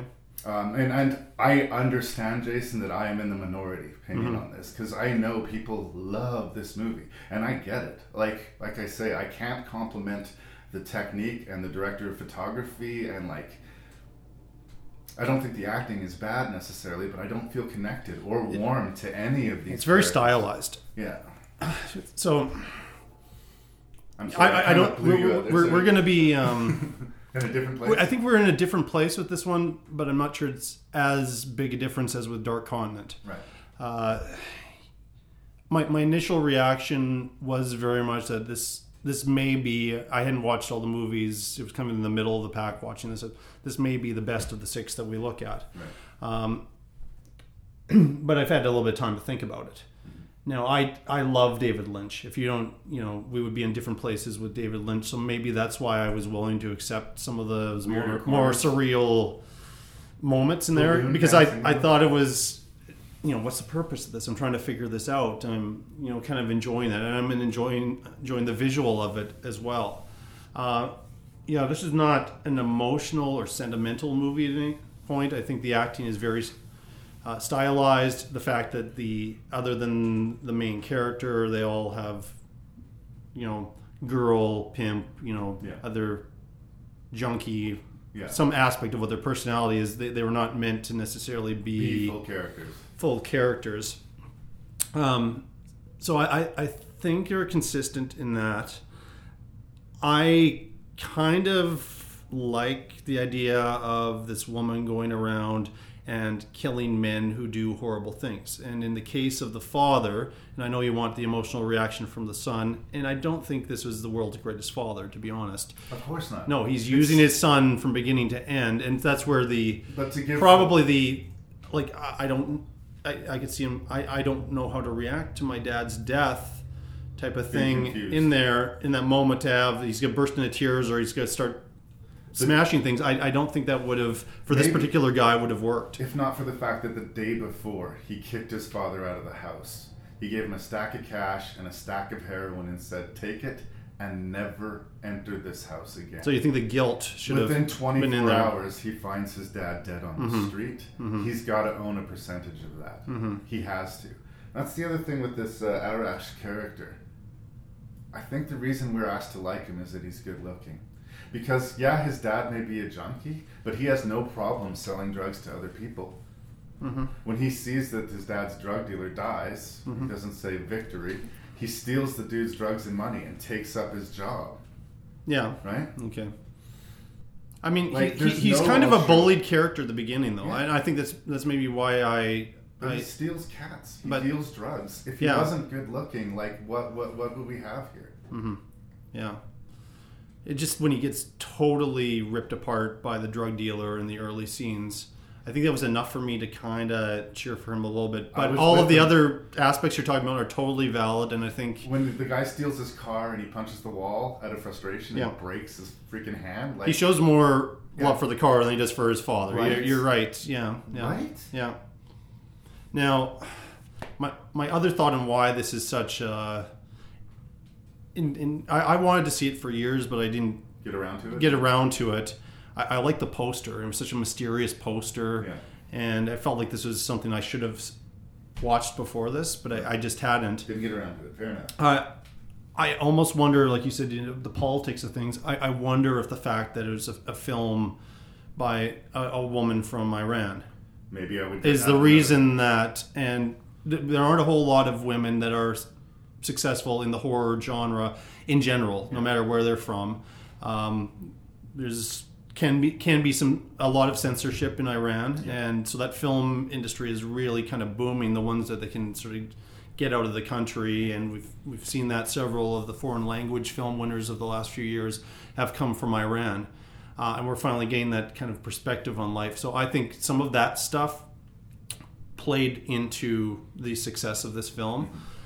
Uh, I also kind of related some scenes. I don't know why, kind of to the the Sin City Really? movies. Yeah, just some of the black and and white City? and Bad City and and the characters and and and, and the violence. Sin I- City is a much more masculine world. it's a much. It is. It is world. for sure. And they, I don't know how much money they, but they certainly had more money, I think, to to make those movies Yeah, than, I than, this. I'm gonna- I don't know that, Well, but I'm gonna and the. A list cast that they could uh, that Robert Rodriguez can assemble. So I like I, I like some of the simpler scenes, the quieter scenes when, when they're when they're listening to music. Mhm. Did you like that scene or not? I, I, it was effective, and it's typically the kind of thing that I don't like. She literally drops the needle, and she plays Mhm. an entire song practically, Yeah. and they just slowly walk to each other and embrace, and that's all we got for that scene. Right? and neither of these characters are Both- really that comfortable. I think. Also, sorry to just jump all over the place. Yeah. He's high as fuck when he meets her. Oh, he is, yeah. time. He's Yeah. out of his mind. Yeah. Uh, and I think that might be like initially he would have been a victim, but there was something off about the exchange. I love the way that this girl stalks people, like she Mhm. mirrors them. Oh, that was so good. They that talk was so about cool. it in the Anne Rice books. It's one of the few things that I liked about the Anne Rice books. Some of the dark powers that they have is that they'll mirror your actions. So you try to evade them and, and you can't, Mhm. right? Uh, and it was interesting the way she did that. I found the power of the girl, as she is played by Sheila Vand is her name. Mhm. She was always more powerful when she was quiet. Oh, Well, uh, she has very little to say in the movie. It was almost to the point that she said so little. It would have been interesting if she was mute. like they, there was, Mhm. she has like maybe a dozen lines in the whole Mhm. movie. Um, I'm sorry if I cut you off though. Too. It's okay. I think that the the scene that I really did connect to because I'm coming off cold on the movie and I don't. I like it. I just don't understand. You think it could have been way better than I it is, really do. and you you want it to live up to the reputation it has. I has. do, and maybe how because of the reputation, I was waiting. All right, movie, impress me. Mhm. I think the most impressive scene. It's kind of a weird, sweet scene. I guess it's the closest thing to that scene I was talking about in, in Spring, where she's ghosting him for a second. You're like, Mhm. no. He steals these earrings to Yes. give to her, and he gives them to her, and her ears aren't pierced. Yeah, and- and oh. so she asks him to pierce her ears. and it's a real bonding moment between Mm-hmm. the two of them. And they don't take her. She doesn't take her home and get like a. He like whips out a bobby pin and a Yes. Zippo and stabs it in her ear, and she digs it.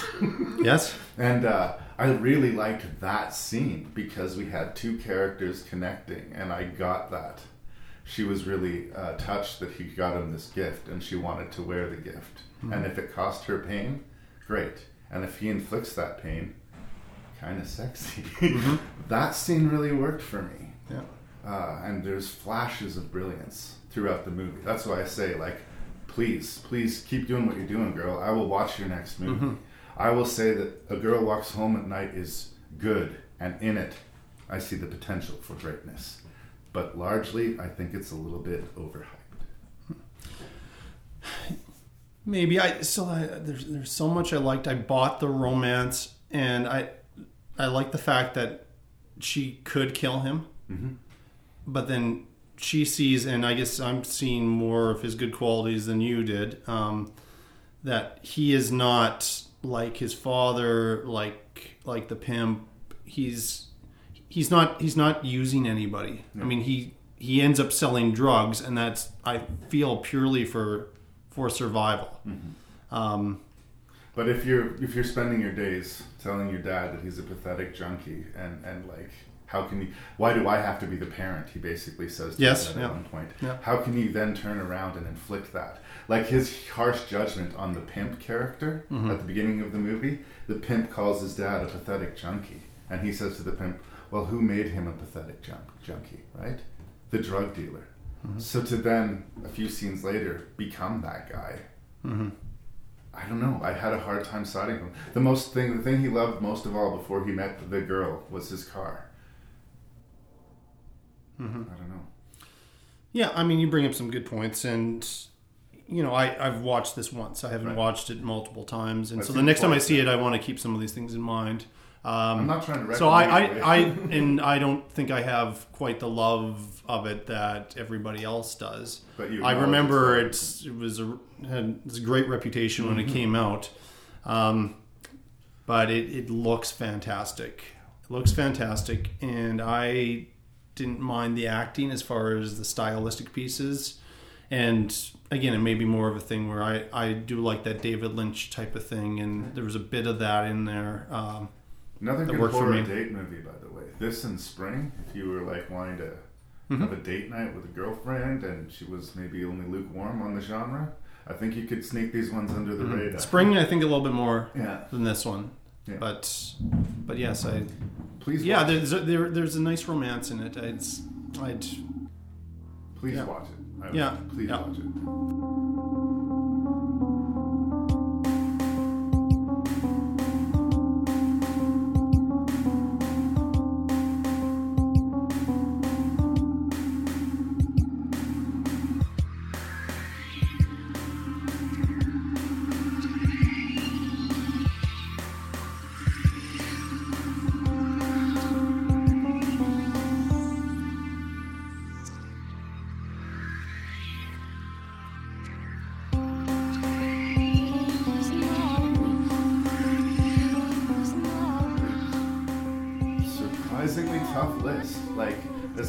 How to rank them. Mhm.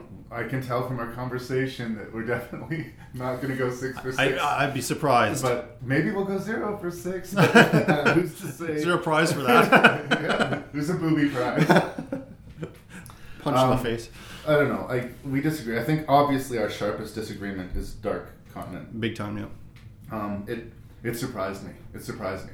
I always go in shields up with sequels too. So, you know, uh, it depends on the way the movie's fed to you. This is a movie that came and went. Nobody saw it, right? Mhm. And I just watched it out of affection for the original.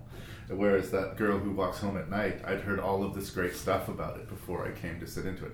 And you can never underserve how much that can feed into your experience of the movie. The- the- the I expectations. Yeah, I was expecting to be knocked over by a girl that walks home at night, and I was expecting to be kind of meh on Dark Continent, right? And maybe that expectation is Mhm. what affected my rank. But you don't get to hear my rank until I hear yours. Yeah, yeah, it's your what show. Was, what was your least favorite of these? Oh, I am just going to shock everybody with this one. Tremors 5 Bloodlines. What? What? No. I, oh, real surprise there, but yeah, for me, um, it's interesting that there were some Tremors movies that you liked less than this one, but this is my least favorite Tremors movie. But again, we're we're, we're dealing with a very different league of, Right. of films here once we get past the uh, the first one. So Every other movie on this list is significantly better than Tremors 5, I think. Yeah. Well, my number five, it's at least professionally made. I think it's it's well directed. I just had issues with uh, Characters. with the characters as monsters, Dark Continent. So it's not a surprise it's low on my list. I'm guessing it's higher on yours. And I, I don't know if I'm being too hard on it, but I just feel like they they they look like they had more to work with than some of the other films we were looking at, and I don't think they did did service to this.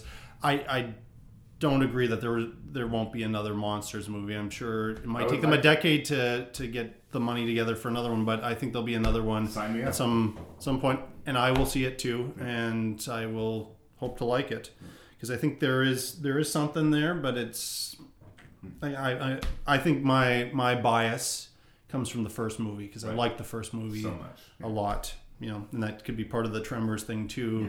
Is that I saw enough bad ones and that, that my expectations were so low, but this was beyond beyond bad. So, so five is Monsters Dark Continent. Number four, it's really interesting. So the the rest of the four, I've just spent the last few minutes reworking my list, and I don't normally do that. Normally, I'm pretty pretty in. locked in on the list. Um, uh, so one that I was considering for number one is actually down to number four. Willard is number four for me. Um, I think I'm Willard is the most Hollywood film. It's professionally put together. It's well directed. Uh, I I enjoyed it a lot. Uh, I'm not sure it was a stretch for any of the actors. Yet the actors are very good at these types of roles. So it may be four, but I would say see the movie anyway. Yeah. My top four are ones I would give a thumbs up to. Absolutely. And I, I wasn't sure when I agreed to do this list if there would be any that I would like. So so, so I'm happy that four of the six uh, worked well That's for me. a good ratio. It- it- it's all have- right. People have done far worse on this show. So. Then the other one, another one I was considering for number one, but uh, you know, I, I think you bring up a lot of points about a girl walks home at night. So that's number three for me. Just to me, it's just too beautiful, and it appeals to some part of my movie going brain that that I really like, and I, I do like surreal scenes, and I like having to figure something out. Um, I'll, I'll maybe watch it again with subtitles this time.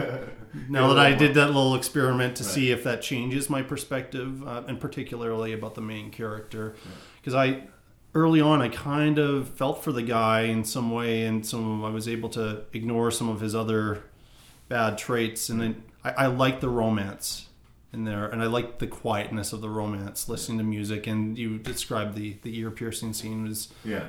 it's beautifully done. So there was enough in there for I, I couldn't put it as fourth, Right. and I started to think about Willard a little bit more. Yeah. So they're they're very very close there. Number two, and this was more kind of is this going to be fourth or where is this going to be? But late phases, I really like that, and I think my initial criticisms with it being the first movie in this list that I saw uh, were a little bit too hard. Um, I, I, again, the the lead performance is so good. Uh, it's it's well worth it. It's not a well known movie, and I'd like more people to see it. So Absolutely. so if we can put it in the top two, can help promote it. uh, I with the power that we all have here. Yeah. Um, it's fabulous. And then number one for me was Spring. Um, was just a, a Came out of great great surprise. Yeah. It isn't really a horror movie; it's a romance, um, but it does have creatures. It qualifies. It makes sense in this list of films, uh, but it's more successful as a romance. But I just think it's a terrific film. Again, not many people know about it, but I think of the of the six, more people who go to see this, whether they like it, this genre or not, are going to be satisfied with it. It's a good list. Curses to Tremors 5 Bloodlines. Because I think if not for Tremors 5 Bloodlines, you and I would have gone zero for six. Oh, okay, all right. but We've agreed on the worst one every time, On the worst one. Mm. Here's the thing, like I, you could tell in that review, I was scrambling to find reasons to endorse Tremors Five. I don't know why. I stick with the Tremors franchise. I really do think my daddy took me to see Tremors in 1990, Mhm. and it was just such an amazing experience for me. Like I've spent the rest of my life trying to relive it or something. It's gotta be. And It's gotta the- happen. By the fifth permutation, they've come so far from where they've started that it is a little disillusioning. And yet, sign me up for Tremors 6. Like, I officially have a problem. Uh, Tremors 5 is what it is. I watched it. You make your own decision, okay? I was surprised that you said that you considered Willard for number one. I'm putting it all the way in fifth position. Mhm. I, I I like it fine, um, but like it was no stretch for R. Lee Ermey to play a loudmouth asshole. Mhm. It was no stretch for Crispin Glover to play a weirdo, right? Like Yes. Um, and in a lot of ways, the rat stuff was some of the less interesting bits of the movie. We spent most of our review talking about the performances, almost none about. But the cat sequence is impressive and it's charming and it's fun, and it certainly doesn't deserve to be dismissed the way it has. It's like it's been wiped off the books entirely. This movie never has. Yeah, I, I had no idea it's too until I go to find it. Yeah. Like, But- I'll save the easiest one for the end. Nope, that was. There are so find. many worse horror movies and so many worse Oh, yeah. remakes than this. It's Mhm. it's ranking in fifth place, but that's more about the quality of the other movies than the lack of quality. Okay. To, to this one for me. Here's where it gets controversial, though. All the way in fourth place is where I put a girl who walks home alone at night, Mhm. and again, I really I enjoyed it, and I I, I, I I hope I didn't sound as negative as it seemed like I did in the review. It's just it's one of those things when everybody loves a movie, you sort of feel lost at it. And I have that same reaction to Moulin Rouge. Everybody was just telling me how Moulin Rouge was this game changer, amazing movie, and I Mhm. fucking hated it. I just couldn't couldn't understand. In this case, I didn't hate it. I was just like.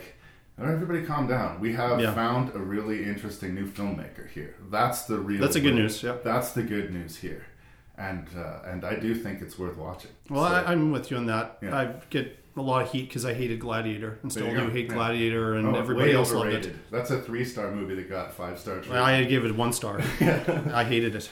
So, um, now I'm going to disagree again, I guess. But again, all of these movies in the bottom half of the list, big fan of. Mhm. Third place, I'm putting Spring. Mhm. I, I mean, it's it's a lovely romance, and I think that the monster movie works. And I'm just cheering for these filmmakers. Once again, I will keep an eye on these names. Next thing they come out with, be it a romantic comedy or a kids movie, whatever they do, I'm interested to see it. I'm interested to see it. Uh, Would you call it the most original of the list? Yeah, I think so. I mean, there's a vampiric quality to the It is, relationship. yes.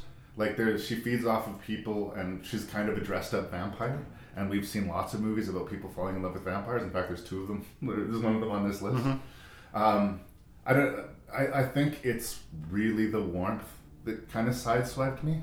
Mhm. How much I cared about that relationship. Yeah. That's not what you expect when you sit down to watch this monster movie. No, not at all. And it really worked for me. So, but here's where you get mad. All the way in second place, I'm putting Wow, Dark yeah. Continent, and uh, it's an ambitious monster movie like we don't see. I think whether or not you think it was successful, it was trying to say something, and uh, it was you know naive, poor kids from poor neighborhoods are recruited into the military to go fight wars that they do not understand for reasons that they do not understand. And that happens every day. It's not as fucked and crazy as this, but it does happen. And your average horror movie fans won't think about it unless it's presented to them in a package like this. Because they're not going to watch American Sniper, right? They're not going to watch uh, Yeah. The Hurt Locker or Zero Dark Thirty, Or even some of the Michael Moore documentaries or Jarhead or anything like Yeah. that about people who are sent to the middle of nowhere where they go crazy. Or maybe they were crazy before they went there. But like the chaos of the world, the violence of the world, the fact that I did care when these guys got killed off. Not because they were great people, but because of how much they loved each other. That medic, when he fails to save his best friend who's got his legs blown off, blown off and is so upset that his friend died in his arms, a few scenes later gets really coldly blown away by a sniper. And by that time, it's such a shocking, sudden moment when he dropped over. It was like, there was a rock sunk in me. I was like, that sucks. You were you were su- that sucks. you were surprised by that? I wasn't surprised that he died, but it, it sucked Oh. that happened to him. And I, I felt it. And I felt it in a way I would in an actual visceral, like, war movie. And this is. I, felt that. I didn't feel it was a monster movie. I thought it was a war film, uh, and maybe I'm being too unkind here, but that stuff was handled in movies like Platoon way, way better. Yeah, but it's Naive Platoon. people. It's a genre movie. It's still being a Mhm. genre movie, but it's saying The war movies are genre Yeah, movies. but it, it's it's saying things that would be in a platoon movie, but in this sci-fi monster. Sort yeah, and your idea is to get that message to horror movie fans. They're sending that message to the Friday the Thirteenth crowd. who will not see Platoon or Exactly. Well, yeah, as far as if you feel that was the intention, that's a noble intention. Mm-hmm. Yeah. I just didn't see that at all. Um, and then moving on, another military sort of theme movie. I I got completely sideswiped by late phases. Mhm. And when I said at the beginning of the movie, like I'm a I, I love a good werewolf movie, and they're a rare find. Mhm. like you can find werewolf movies, but a really good one that you can sink your teeth in and enthusiastically recommend. There's there's an American Werewolf in London, and there's this one. And maybe Silver Bullet if you can tolerate some 80s. like, but Mhm. like the, the you could count it on one hand. They're really delicious Yeah. horror movies. Yeah. And add this one to that list. I Yeah. gave it the number one place because it overperformed for me. It owes a lot to Bubba Ho-Tep. Like I Mhm. really, I, and I didn't say that glibly. I do think that they borrowed a lot from Bubba Ho-Tep. Okay. But I like that movie too. Yeah, yeah, for sure. so that's my I- list. and we disagree, but other than Dark Continent, I think we're pretty close. yeah, we a lot of we ways. were pretty close. If it wasn't for like just a couple moments in late phases, it, it could have been number one for me. Yeah. I, I just hated the last moment. Right. You know, and, and to me, the last moment is what's going to stick with me. They Um, left you in the wrong place. Yeah, and just some of the some of the characters were a bit much, as you said. You know, the the villain is not really all that subtle. Uh, where it was, it was a lot more to, to me a lot more complex in in Spring. I was raised in in a lot of ways by a lot of veterans too. Uh, my, my, my grandparents took care of me a lot of time in the summer months, and they were involved with the Legion of Frontiersmen, a bunch of veterans doing work for other veterans. Yeah. So I, I, I think I might have identified with the mindset. Not that any of them wanted to die in a blaze of glory. Yeah. But the idea of in the late stage in their life being able to reclaim this former Yes. nobility and glory and having that being their identifying characteristic as opposed to sitting and slowly drinking Mhm. themselves into oblivion which Not feeling a lot of them helpless. That- uh, I, I connect to that Yeah. and uh, like I felt I, I gave me the feels I was Yeah. Yeah. I was sad for him and happy for him kind of simultaneously and it's a Mhm. kind of a complex twist so um, yeah Yeah, I don't di- disagree with your Yeah. number one choice. Your number two choice, yeah, I've Yeah. I have issues with, but that's If we agreed on everything, it would be a boring podcast. It would be, yeah, yeah. Thank you so much for coming back again and to doing some creature features with me. Thanks, And, it was uh, fun. I, I have this feeling like maybe we'll do it again someday. Yeah, I think so. Thanks, Jason.